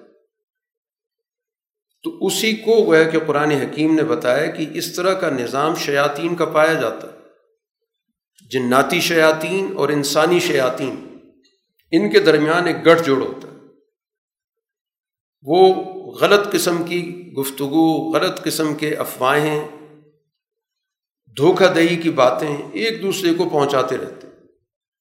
اور ان سب کا ایجنڈا ایک ہوتا ہے کہ نبی کی تعلیمات کی مخالفت کر تو اس وجہ سے گویا انبیاء علیہ الصلاۃ والسلام کے مقابل جو بھی لوگ ہوتے ہیں، ان کا پورا کا پورا ایک منظم نظام ہوتا اور یہی منظم نظام دنیا کے اندر کام کر رہا ہوتا۔ اب ایک جنات وہ ہیں جو ناری مخلوق ہیں، جو آگ سے بنے ہیں۔ اسی طرح وہ جو پس پردہ انسان رہتے ہیں، جو بظاہر سامنے نہیں آتے، تو ان کا طرز عمل بھی اسی طرح کا ہوتا۔ آج دنیا کے اندر جتنے بھی نظام چل رہے ہیں، ایک نظاموں کا وہ ڈھانچہ جو ہمیں نظر آ رہا ہوتا۔ ہے کہ جس میں آپ کے سامنے اسمبلیاں ہوتی ہیں، نظام چلانے والے لوگ ہوتے ہیں، انتظامیہ ہوتی ہے، عدلیہ ہوتی ہے، مقننہ ہوتی ہے، اور ایک وہ عناصر ہوتے ہیں جو پس پردہ ہوتے ہیں، جہاں سے ڈوریاں ہلائی جا رہی ہوتی ہیں، جہاں سے ان کو چیزیں فیڈ کی جا رہی ہوتی ہیں، وہ اس کے مطابق فیصلے کر رہے ہوتے ہیں۔ یہ دنیا کا ایک نظام ہے، ہر جگہ پر آپ کو نظر آئے گا۔ تو یہ وہی ہے جس کو قرآن یہاں پر ہمیں بتا رہا ہے کہ اس کا نمونہ دنیا کے اندر پایا جاتا ہے۔ تو اب چونکہ نبی کا دائرہ بہت وسیع ہوتا ہے، اس کی مخالفت صرف انسانی شیاطین تک محدود نہیں ہوتی، کیونکہ جناتی شیاطین کی بھی مفادات پہ زد پڑی ہوئی ہوتی ہے۔ اس لیے وہ انسانی شیاطین کے دلوں کے اندر، ذہنوں کے اندر مختلف منصوبے، خیالات، وسوسے پیدا کرتے رہتے ہیں۔ تو اسی طرح کا نظام دنیا کے اندر بھی ہمیں نظر آتا ہے۔ قرآن حکیم یہاں پر جیسے پہلے ایک سوال پیدا کیا تھا، پوچھا تھا کہ کیا میں اللہ کے علاوہ کسی اور کو اپنا مددگار تلاش کروں؟ ہو سکتا ہے۔ یہاں پر قرآن ایک اور سوال کر رہا ہے، کیا کیا اللہ کے علاوہ میں کسی اور کو اپنا فیصلہ کرنے والا مانوں؟ جبکہ اللہ تعالیٰ نے دنیا کے اندر خود کتاب نازل کر دی۔ یہ کتاب ہمارے معاشرے کے مسائل کو حل کرنے کی ایک واضح ہدایت رکھتی ہے۔ اس کتاب کی موجودگی میں دنیا کے اندر کسی اور کی بالادستی بطور فیصل کے، بطور حاکم کے میں کیسے قبول کر سکتا؟ ہوں حاکم صرف اللہ کی ذات، دنیا کے اندر جو بنیادی اصول ضابطہ دینے والی ذات صرف اللہ کی کسی اور کی بالادستی میں قبول نہیں کر سکتا کیونکہ اللہ نے جو کتاب بھیجی ہے، وہ ان دو پیمانوں پہ پوری اترتی ہے، سچائی اور عدل پہ۔ سچائی اور عدل کی نمونہ یہ کتاب ہے، قرآن حکیم۔ اور اس کی یہ دو بنیادی اقدار کبھی تبدیل نہیں ہو سکتی دنیا کے اندر اول پیغمبر سے لے کر رسول اللہ صلی اللہ علیہ وسلم تک ہر پیغام ان دو اصولوں پر مبنی تھا سچائی اور عدل۔ اسی کی تفصیلات۔ ہیں باقی تفصیلات ہیں لیکن اصول یہی دو ہیں۔ تو جس کے پاس سچائی اور عدل کا نظام ہو، وہ کبھی بھی کسی دوسرے جھوٹے اور ظلم کے نظام کی طرف نہیں جا سکتا۔ وہ کسی اور کی فکر کو قبول کرے گا تو اس کا مطلب یہ کہ اس نے ظلم کو قبول کر لیا، جھوٹ کو قبول کر لیا۔ تو اللہ تعالیٰ کی یہ کتاب سچائی کے لحاظ سے اور عدل کے لحاظ سے ایک جامع اور کامل کتاب ہے۔ رسول اللہ صلی اللہ علیہ وسلم کو جو اللہ تعالیٰ نے اس دنیا کے اندر یہ پورا نظام ہدایت دیا، تو اس کی تفصیلات بھی مختلف اجزاء کی صورت میں بیان کی حتیٰ کہ دنیا کے اندر کھانے پینے کے نظام کی تفصیلات بھی قرآن اور رسول اللہ صلی اللہ علیہ وسلم کے اسوے کے اندر موجود یہاں پر ایک مثال دی گئی کہ دنیا کے اندر جو جائز اور حلال جانور ہیں، ان پر اگر ذبح کرتے وقت اللہ کا نام لیا جائے گا تو تمہارے لیے حلال ہوں گے۔ اور اگر اللہ کے علاوہ کسی اور کے نام سے اس کو ذبح کیا جائے گا تو تمہارے لیے اس کا کھانا حرام ہو جائے گا۔ کیونکہ یہ اس بات کی علامت ہے کہ ہمارے دلوں کے اندر صرف ایک برتر ذات کی اہمیت اس کی عقیدت، اس کی محبت ہے۔ اس لیے اس کے نام سے تو وہ چیز حلال ہو سکتی ہے کیونکہ اس کی تخلیق ہے۔ وہ چیز اس نے پیدا کی۔ اب اس چیز کا استعمال اس کے نام سے تو ہو سکتا ہے۔ کسی نے پیدا ہی نہیں کی، اس کا تخلیق سے تعلق ہی نہیں ہے۔ اس کے نام سے اگر اس چیز کو ذبح کریں گے تو ظاہر اس کی حرمت کے اندر کسی قسم کا کوئی شک نہیں تو توحید کو گویا سوسائٹی کے ہر ہر معاملے میں نافذ کرنا، یہ در حقیقت ایمان والی جماعت کی ذمہ داری ہوتی۔ اور اس کے مقابلے پر سوسائٹی کے اندر وہ طبقہ ہوتا ہے جو اپنی بالادستی مسلط کرنا چاہتا ہے، جس کو قرآن حکیم یہاں پر اکابر مجرم کہتا ہے۔ کہ انبیاء کے مقابلے پر مجرموں کی سرغنے ہوتے ہیں، مجرموں کی قیادتیں ہوتی ہیں۔ جو سوسائٹی کے اندر مکر و فریب کا پورا جال بچھاتی یہ ہمیشہ ہر نبی کے مقابلے پر، ان کی فکر کے مقابلے پر۔ اور یہ لوگ چاہتے ہیں کہ رسالت بھی انہی لوگوں کے اندر آنی چاہیے۔ رسول اللہ صلی اللہ علیہ وسلم پر اعتراض ان کا یہ بھی ہے کہ بڑے تو ہم ہیں، سردار تو ہم ہیں اور یہ رسالت جو ہے وہ ہم میں سے کسی کے پاس نہیں آئی۔ اگر اللہ نے کسی کو نمائندہ بنانا تھا، تو ہم پہلے سے بڑے بنے ہوئے تھے۔ قرآن نے اس کا ایک اصولی جواب دیا کہ بات یہ ہے کہ اللہ تعالیٰ نے خود فیصلہ کرنا ہے کہ اس کے اس منصب رسالت کا سب سے اہل شخص کون ہے۔ یہ کسی کے پس منظر کی بنیاد پہ فیصلہ نہیں ہوگا۔ کہ یہ بڑے خاندان کا ہے یا سردار ہے، اس کو نبوت دے دی جائے۔ نبوت ایک خالص اللہ تعالیٰ کا ایک عطائی منصب ہے۔ وہ دیتا ہے، اس نے فیصلہ کرنا۔ اور پھر دوسری بات یہ ہے کہ نبی دنیا کے اندر اسی طرح کے فرعونوں کے خاتمے کے لیے تو آتا ہے۔ یہ کیسے ہو سکتا ہے کہ انہیں فرعونوں میں سے کسی کو رسول بنا دیا وہ تو سب اللہ تعالیٰ کے اس پورے نظام کے دشمن ہیں۔ تو انبیاء تو دنیا کے اندر انہی اکابر مجرمین کی بالادستی ختم کرنے کے لیے آتے ہیں۔ کسی بھی صورت میں ان کے ساتھ سمجھوتا نہیں ہو سکتا۔ اور یہ متعین ہو گیا کہ انبیاء کی دعوت کا مخالف عام طبقہ نہیں ہوتا۔ نہ انبیاء عام طبقے کو اپنا مخالف سمجھتے۔ عام طبقے کو تو وہ دعوت دیتے ہیں، اس کو تو سمجھانے کی کوشش کرتے ہیں۔ مقابل اس سوسائٹی کا وہ بالادست طبقہ ہوتا ہے، جس کے ہاتھ میں پورا نظام ہوتا ہے، پوری سوسائٹی ہوتی ہے، جس کے پاس وسائل ہوتے ہیں، اختیارات ہوتے ہیں۔ وہی نبی کے مقابلے پر ہوتا ہے اور نبی انہی کی بالادستی توڑنے آتا ہے اور سوسائٹی کو ان کے جنگل سے نجات دلاتا ہے۔ اب یہ اس فکر کے مقابلے پر جو سچائی کی فکر ہے، یہ اکابر مجرم انہوں نے بھی اپنا ایک متوازی فکر قائم کیا ہوتا اور یہ شرک در حقیقت اسی چیز کا نام ہوتا کہ مختلف چیزوں کی جو نام لے آتے ہیں، بظاہر بے جان چیزیں ہوتی ہیں، بت ہوتے ہیں، مورتیاں ہوتی ہیں، وغیرہ وغیرہ۔ لیکن اس پورے نظام سے فائدہ اٹھانے والا وہ پجاری طبقہ ہوتا جو عام لوگوں کو ان چیزوں کے ذریعے بیوقوف بناتا ہے۔ ورنہ ان چیزوں کا نہ لوگوں سے لینا دینا تو کچھ نہیں ہے۔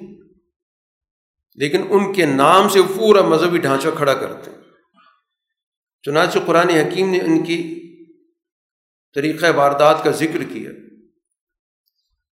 کہ وہ لوگوں کو یہ کہتے ہیں کہ اپنی مویشیوں میں سے، اپنی پیداوار میں سے حصے مقرر کرو۔ ایک حصہ اللہ کا رکھو اور ایک حصہ اس مذہبی نظام کے اندر جو شریک ہیں ان کے لیے رکھو۔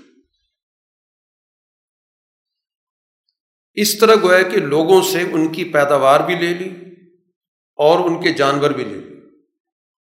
اللہ کے نام پر بھی اور اس خود ساختہ مذہبی نظام کے نام پر بھی۔ پھر بدترین صورت کیا بنتی ہے؟ کہ وہ حصہ جو اللہ کے نام پر انہوں نے لے کے رکھا ہوا تھا، اس میں اگر کوئی کمی ہو جاتی کسی بھی وجہ سے، پیداوار کم ہوئی، جانور کوئی مر گیا، تو اس کو تو نہیں چھیڑتے تھے۔ کیا تو قدرتی طور پر ہو گیا۔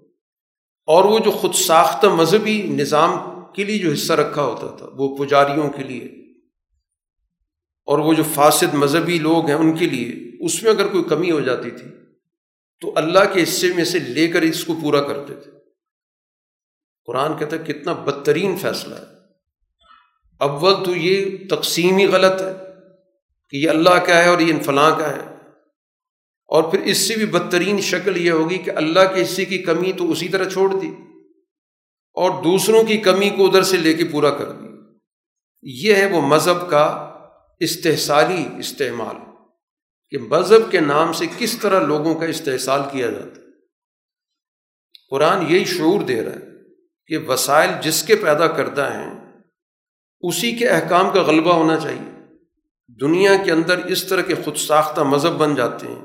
لوگوں سے مختلف چیزیں مذہب کے نام سے وصول کی جاتی ہیں نذرانے وصول کیے جاتے ہیں۔ ان کا اس طرح ذہنی اور مذہبی استحصال کیا جاتا ہے۔ اسی طرح قرآن حکیم نے ایک اور رسم ذکر کی، ان کا صنفی استحصال۔ ایک رسم ان کی یہ تھی کہ کچھ جانور متعین کر لیتے تھے۔ کہ یہ جو جانور رکھے ہوئے ہم نے، ان جانوروں کے پیٹ میں جو بچے ہیں، یہ صرف مردوں کے لیے ہوں گے۔ عورتیں اس جانور سے کوئی فائدہ نہیں اٹھا سکتی۔ اور اگر وہ جانور کا بچہ مردہ پیدا ہو گیا، تو پھر سب اس میں شریک ہوں گے۔ اس سے دونوں فائدہ اٹھائیں۔ گے تو قرآن نے کہا، یہ کہاں سے اصول نکالا؟ کہ پہلے جانور کے بچوں کے فیصلے شروع کر دیے کہ یہ اس کا اور اس کا نہیں ہے۔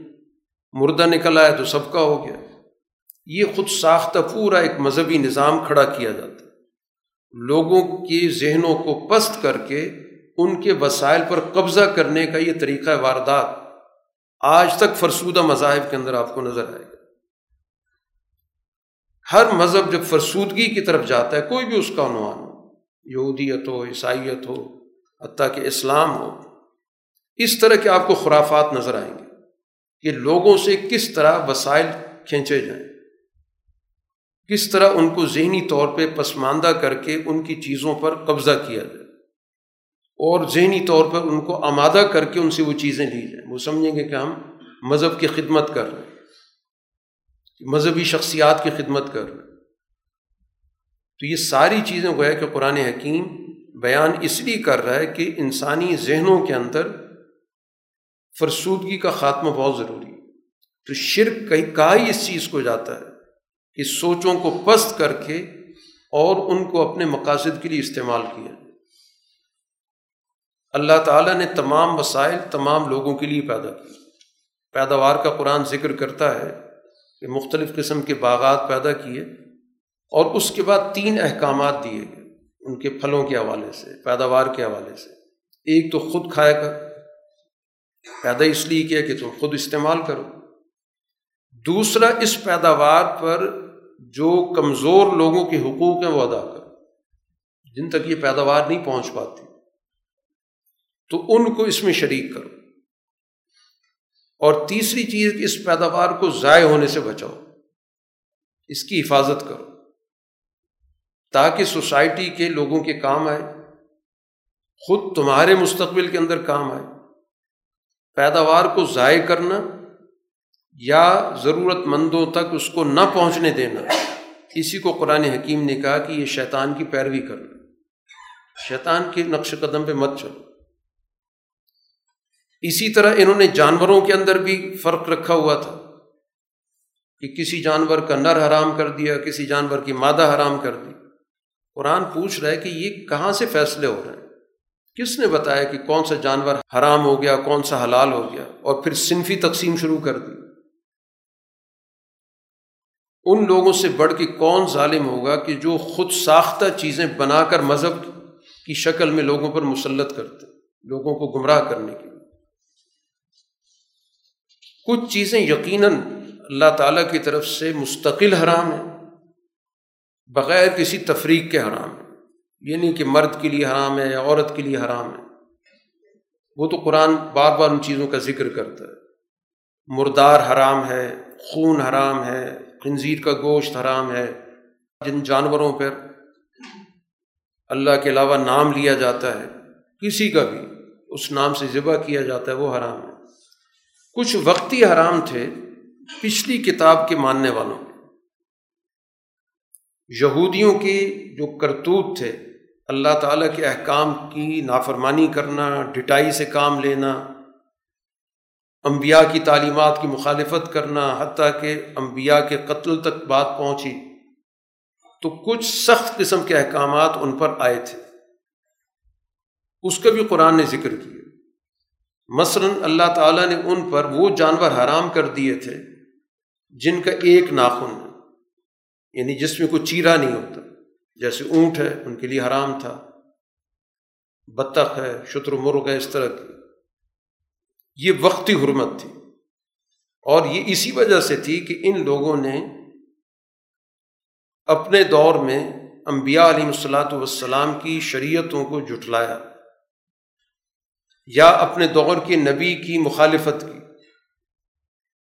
یا غیر ضروری سوال کر کے اپنے نبی کی شریعت کو مشکل بنانے کی کوشش کی۔ اسی طرح ان پر جو حلال جانور تھے، ان کی کچھ چربیاں بھی حرام تھیں۔ اس چربی کے علاوہ جس کو قرآن ذکر کر رہا ہے کہ وہ اگر جانور کی پیٹھ پر ہے، اس کی انتڑیوں پر ہے، ہڈی کے ساتھ کوئی چربی لگی ہوئی، یہ تو حلال تھی، اس کے علاوہ باقی چربیاں حرام تھیں۔ یہ وقتی حرمت تھی صرف انہیں کے لیے تھی۔ یہ اگلی امتوں کے لیے نہیں تھی۔ اس میں سے بہت سی چیزیں عیسیٰ علیہ السلاۃ والسلام نے حلال کر دی اور کچھ باقی رہ گئی تھی تو رسول اللہ صلی اللہ علیہ وسلم نے ان کو حلال کر دی۔ قرآن حکیم یہاں پر اب دعوت دیتا ہے کہ جو چیزیں واقعتاً اللہ نے حرام کی تھیں ان پہ توجہ دو۔ سب سے پہلے تمہیں دعوت دیتا ہوں کہ آؤ ان آیات کو پڑھو کہ اللہ نے کیا چیزیں حرام کی تھیں۔ حرام یہ بات کی تھی کہ تم اللہ کے ساتھ کسی کو شریک نہیں کرو۔ یا اللہ تعالیٰ کی طرف سے تمہیں یہ حکم دیا گیا تھا کہ والدین کے ساتھ حسن سلوک کرو۔ تو والدین کے ساتھ بد سلوکی حرام کی گئی تھی۔ یہ چیز حرام کی گئی تھی کہ تم مفلسی کے ڈر سے اولادوں کو قتل مت کرو۔ تو چاہے جسمانی طور پہ قتل کرنا، جیسے کچھ قبائل کے اندر موجود تھا، کہ اولاد پیدا ہو گئی، یہ کہاں سے کھائے گی؟ یا ہمارے موجود وسائل پر یہ بوجھ بن جائے گی۔ اسی طرح قتل کے اندر کسی کی جو بنیادی طور پر تعلیم و تربیت سے کسی کو محروم کر دینا کہ وجود تو موجود ہے، جسمانی حیات موجود ہے، لیکن آپ نے اس کی سوچنے، سمجھنے کی صلاحیت ختم کر دی۔ ایسا معاشرہ، ایسا تعلیمی نظام جو انسانوں سے ان کے اخلاقی اقدار چھین لیتا ہے، تو یہ بھی تو قتل انسانیت ہے۔ تو جب قرآن خاص طور پہ ذکر کر رہا ہے اولاد کے حقوق کے طور پر، تو اولاد کا جیسے حق ان کی زندگی ہے اسی طرح اولاد کا یہ بھی حق ہے کہ ان کو صحیح تعلیم و تربیت حاصل ہو۔ اسی طرح حرام کیا گیا تھا جتنی بھی بے حیائی کے کام ہیں چاہے ظاہری طور پر ہوں، خفیہ طور پر۔ وہ چیزیں جن کی وجہ سے انسانوں کے درمیان حقوق پامال ہو جاتے جس کے نتیجے میں انسان جانور بن جاتا تو وہ تمام چیزیں ممنوع ہو یتیم کے مال کے قریب جانے سے روکا گیا۔ یہ حرام ہے۔ سوائے اس کے کہ کوئی ان کی بہتری مقصود ہو تو پھر تو ٹھیک ہے۔ اسی طرح ناپ تول میں کمی کرنا۔ کیونکہ سوسائٹی کا جتنا بھی سسٹم کھڑا ہے، وہ لوگوں کے باہمی تعلقات کس اصول پہ کھڑے ہیں؟ کہ ہر ایک ایک دوسرے کے ساتھ حقوق اور فرائض میں جڑا ہوا ہے۔ ایک ماپ تول ہوتا ہے فزیکل، کوئی چیز آپ خرید رہے ہیں، اس کو تولتے ہیں، اس کو ماپتے ہیں۔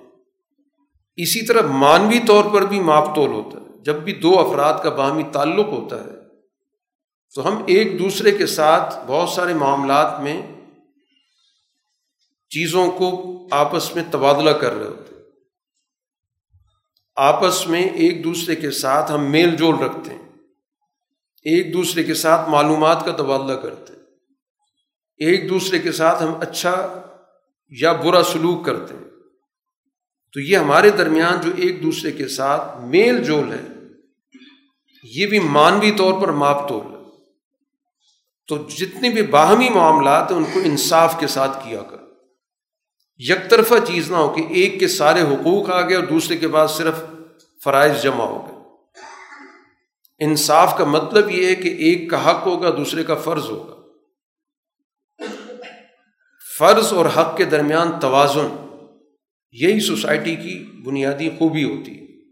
اور جہاں پر حقوق ایک طرف چلے جائیں اور فرائض صرف ایک طرف رہ جائیں، تو یہی سوسائٹی ظلم کی سوسائٹی کہلاتی کہ جس میں ایک کے پاس مراد پہ مراد جمع ہو رہی ہے اور ایک پر ٹیکس پہ ٹیکس آ رہا ہے، سارا بوجھ اس پہ لادا جا رہا ہے۔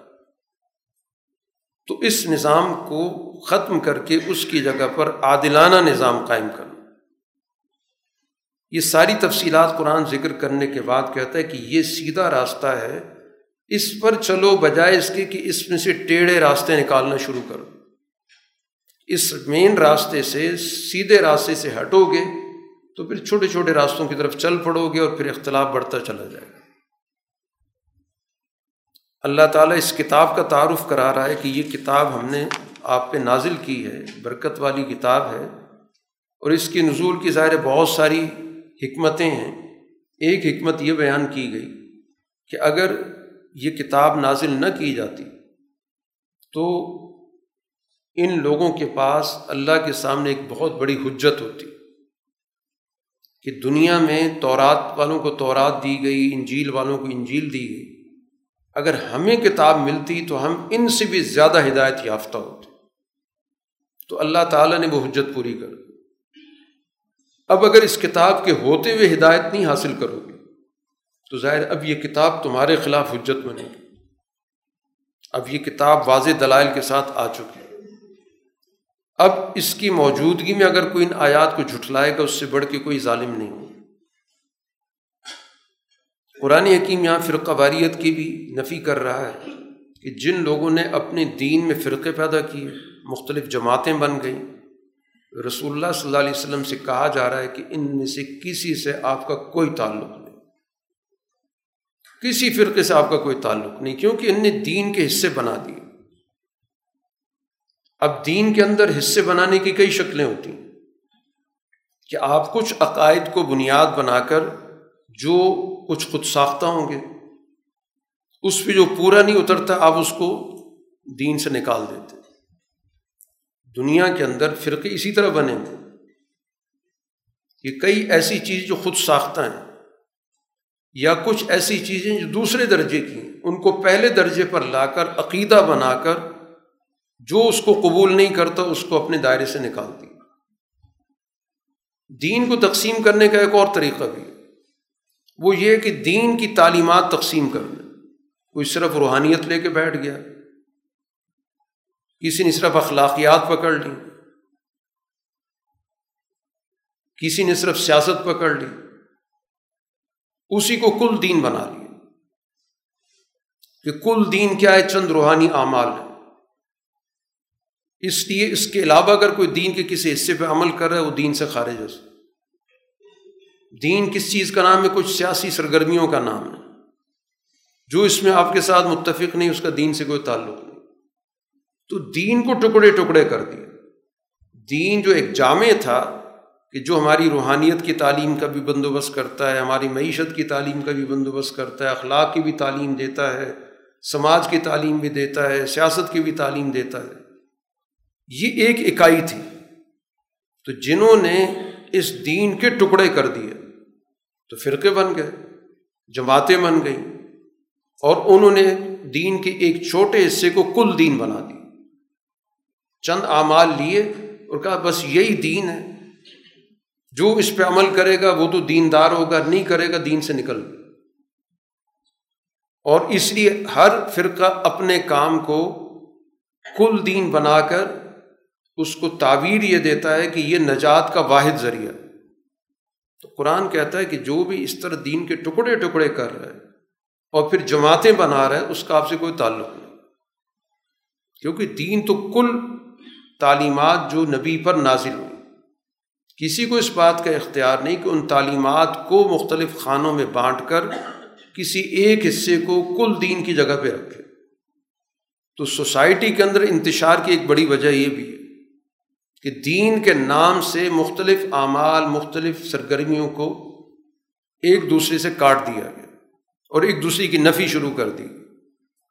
کہ اپنے اعمال کو دین بنا دیا، دوسرے کے اعمال کو کہہ دیا کہ اس کا دین سے کوئی تعلق یہ سیاسی کام ہے، اس کا دین سے کوئی تعلق نہیں۔ کسی نے کہا یہ روحانی کام ہے، اس کا کوئی دین سے تعلق نہیں۔ اس سورہ کے اختتام پر رسول اللہ صلی اللہ علیہ وسلم کے ذریعے اس بات کا اعلان کیا جا رہا ہے کہ آپ ان سے ایک اور سوال کریں۔ یہ تیسرا سوال ہے۔ پہلا سوال اس سورہ کے اندر یہ کیا گیا کہ کیا میں اللہ تعالیٰ کے علاوہ کسی اور کو دوست مانوں؟ دوسرا سوال یہ کیا کیا میں اللہ تعالیٰ کے علاوہ کسی اور کو حاکم مانوں؟ تیسرا سوال یہ ہے کہ کیا میں اللہ تعالیٰ کے علاوہ کسی اور کو رب مانوں؟ جبکہ ہر چیز کا وہ خود رب ہے۔ اور رب کہا جاتا ہے کسی بھی چیز کی ابتدا سے لے کر انتہا تک جو جو اس کے تقاضے بنتے ہیں وہ پورے کیے جائیں اسی کو ربوبیت کہتے ہیں۔ کہ جس مخلوق کے جو بھی تقاضے ہیں، ان تقاضوں کو وہ ذات پورا کرتی۔ جیسے ایک انسان اس کے بچپن کے تقاضے ہیں، اس درجے میں پورے ماں باپ کے ذریعے ہوئے، اس سے آگے بڑھا، اس کے اگلے تقاضے، اس کے تعلیم و تربیت کے ذریعے پورے ہوئے۔ اسی طرح گویا کہ اس کی نشو و نما جسمانی طور پر اور ذہنی طور پہ ہوتی۔ ہے اسی طرح معاشرے کی بھی تربیت ہوتی ہے کہ معاشرے کے تقاضے کیا ہیں۔ ان کے سیاسی تقاضے کیا ہیں، معاشی تقاضے کیا ہیں، معاشرتی تقاضے کیا ہیں، اخلاقی تقاضے کیا ہیں۔ تو ربوبیت بھی صرف ایک ذات کے پاس ہے۔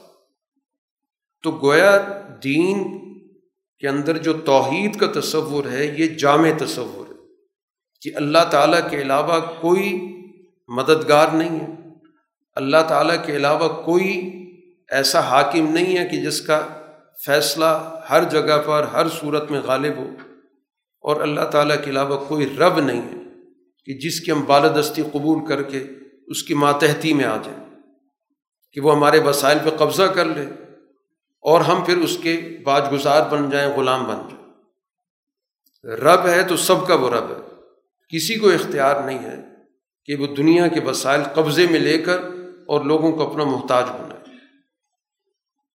اس لیے سورہ کے اختتام پر تمام انسانیت کے حوالے سے بات کی کہ اللہ کی ذات وہ ہے جس نے تم سب کو اس زمین پر نمائندہ بنایا۔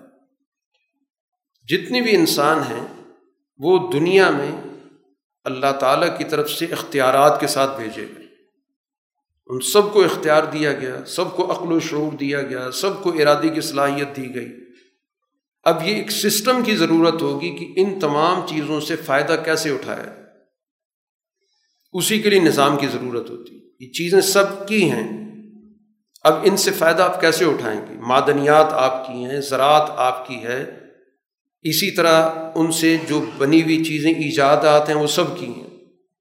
ایک سسٹم کی ضرورت ہوتی ہے، ایک نظام کی ضرورت ہوتی ہے کہ ان اشیاء سے فائدے سب لوگوں تک پہنچ سکیں۔ تو خلافت کا لفظ ہی اس چیز کو بتاتا ہے کہ یہ اللہ تعالیٰ کی طرف سے انسانوں کو عطا ہوا۔ ملکیت کا لفظ نہیں استعمال ہو رہا۔ کہ ان معنوں میں کہ میری چیز ہے، میں جیسے چاہے استعمال کروں، کسی کو دوں، نہ دوں۔ بلکہ یہ کہا گیا کہ اللہ نے تمہیں اپنا خلیفہ نمائندہ بنایا۔ اور خلافت جو دیتا ہے تو اس کے دیے گئی ہدایت کے مطابق ہی اس پہ عمل کرنا پڑتا ہے۔ اگر کوئی اس ہدایت کی خلاف ورزی کرے گا تو اس کو معذول کر دیا جائے گا۔ دنیا کے اندر جہاں بھی کوئی نظام چلتا ہے، تو ایک مرکزی نظام کے تابع، جتنا بھی ذیلی نظام ہوتا ہے، مرکزی نظام سے جڑا ہوا ہوتا ہے۔ مرکزی نظام کے ہدایت کے مطابق کام کرتا ہے۔ اور اگر وہ منمانی شروع کر دے، تو مرکزی نظام اس کو معذول کر دے گا، ہٹا دے گا۔ تو اسی طرح اللہ تعالیٰ نے تمام انسانوں کو ذمہ داری دی۔ مرکز اللہ کی ذات ہے۔ اور دنیا کے اندر تمام انسان ان دیے گئے اختیارات کو استعمال کرنے کے پابند ہیں کہ کس طرح استعمال کریں، کس ضابطے کے تحت کریں، کہاں پر کریں۔ اور پھر اس کی بنیاد پر انسانوں کے درمیان کچھ درجہ بندی کا فرق بھی ہے۔ اگر کسی کو کچھ اختیار زیادہ ملا یا کچھ اس کے پاس وسائل زیادہ آ گئے، صلاحیت زیادہ آ گئی تو کس لیے آئی؟ کہ وہ اس سے دوسرے کو فائدہ پہنچا رہا ہے کہ نہیں پہنچا رہا منوپلی کے لیے نہیں دی گئی۔ اگر اس کے پاس نسبتاً وسائل زیادہ ہیں تو اس لیے تاکہ ان وسائل کو کمزور لوگوں تک پہنچائے۔ اگر اس کے پاس اختیارات ہیں تو اس لیے کہ ان اختیارات سے دوسروں کو فائدہ پہنچائے۔ اگر اس کے اندر سوچنے، سمجھنے کی کوئی علم کی صلاحیت زیادہ ہے تو اس لیے کہ اس علم سے دوسرے لوگوں کو فائدہ پہنچے اس لیے نہیں ہے کہ اختیارات پہ قابض ہو جائے، اس لیے نہیں ہے کہ مال پہ قابض ہو جائے۔ اس لیے نہیں کہ کہ میرے پاس بڑی سوچنے سمجھنے کی مہارت ہے، تو میں اجارہ داری کے ساتھ رہوں گا۔ یہ خلافت کی جو بنیادی سوچ ہے، اس کے خلاف ہے۔ تو اللہ تعالیٰ نے تمام انسانوں کو خلافت کے منصب پہ فائز کیا کہ اپنی عطا کردہ چیزوں کو استعمال کرنے کی اسے صلاحیت بھی دی اور اختیار بھی دیا۔ تو اسی ضابطے کے مطابق ہی کرنا ہوگا، جو ضابطہ اس کی طرف سے متعین ہو۔ اگر اس ضابطے سے ہٹا جائے گا، تو یہ اسی طرح ہے جیسے دنیا کے اندر کوئی بغاوت کر دے۔ تو بغاوت دنیا کے اندر قابل قبول نہیں ہوتی تو اللہ تعالیٰ کے نظام میں اس کی کہاں گنجائش ہوگی؟ باخر الدوانہ الحمد للہ رب العالمین۔ الحمد للہ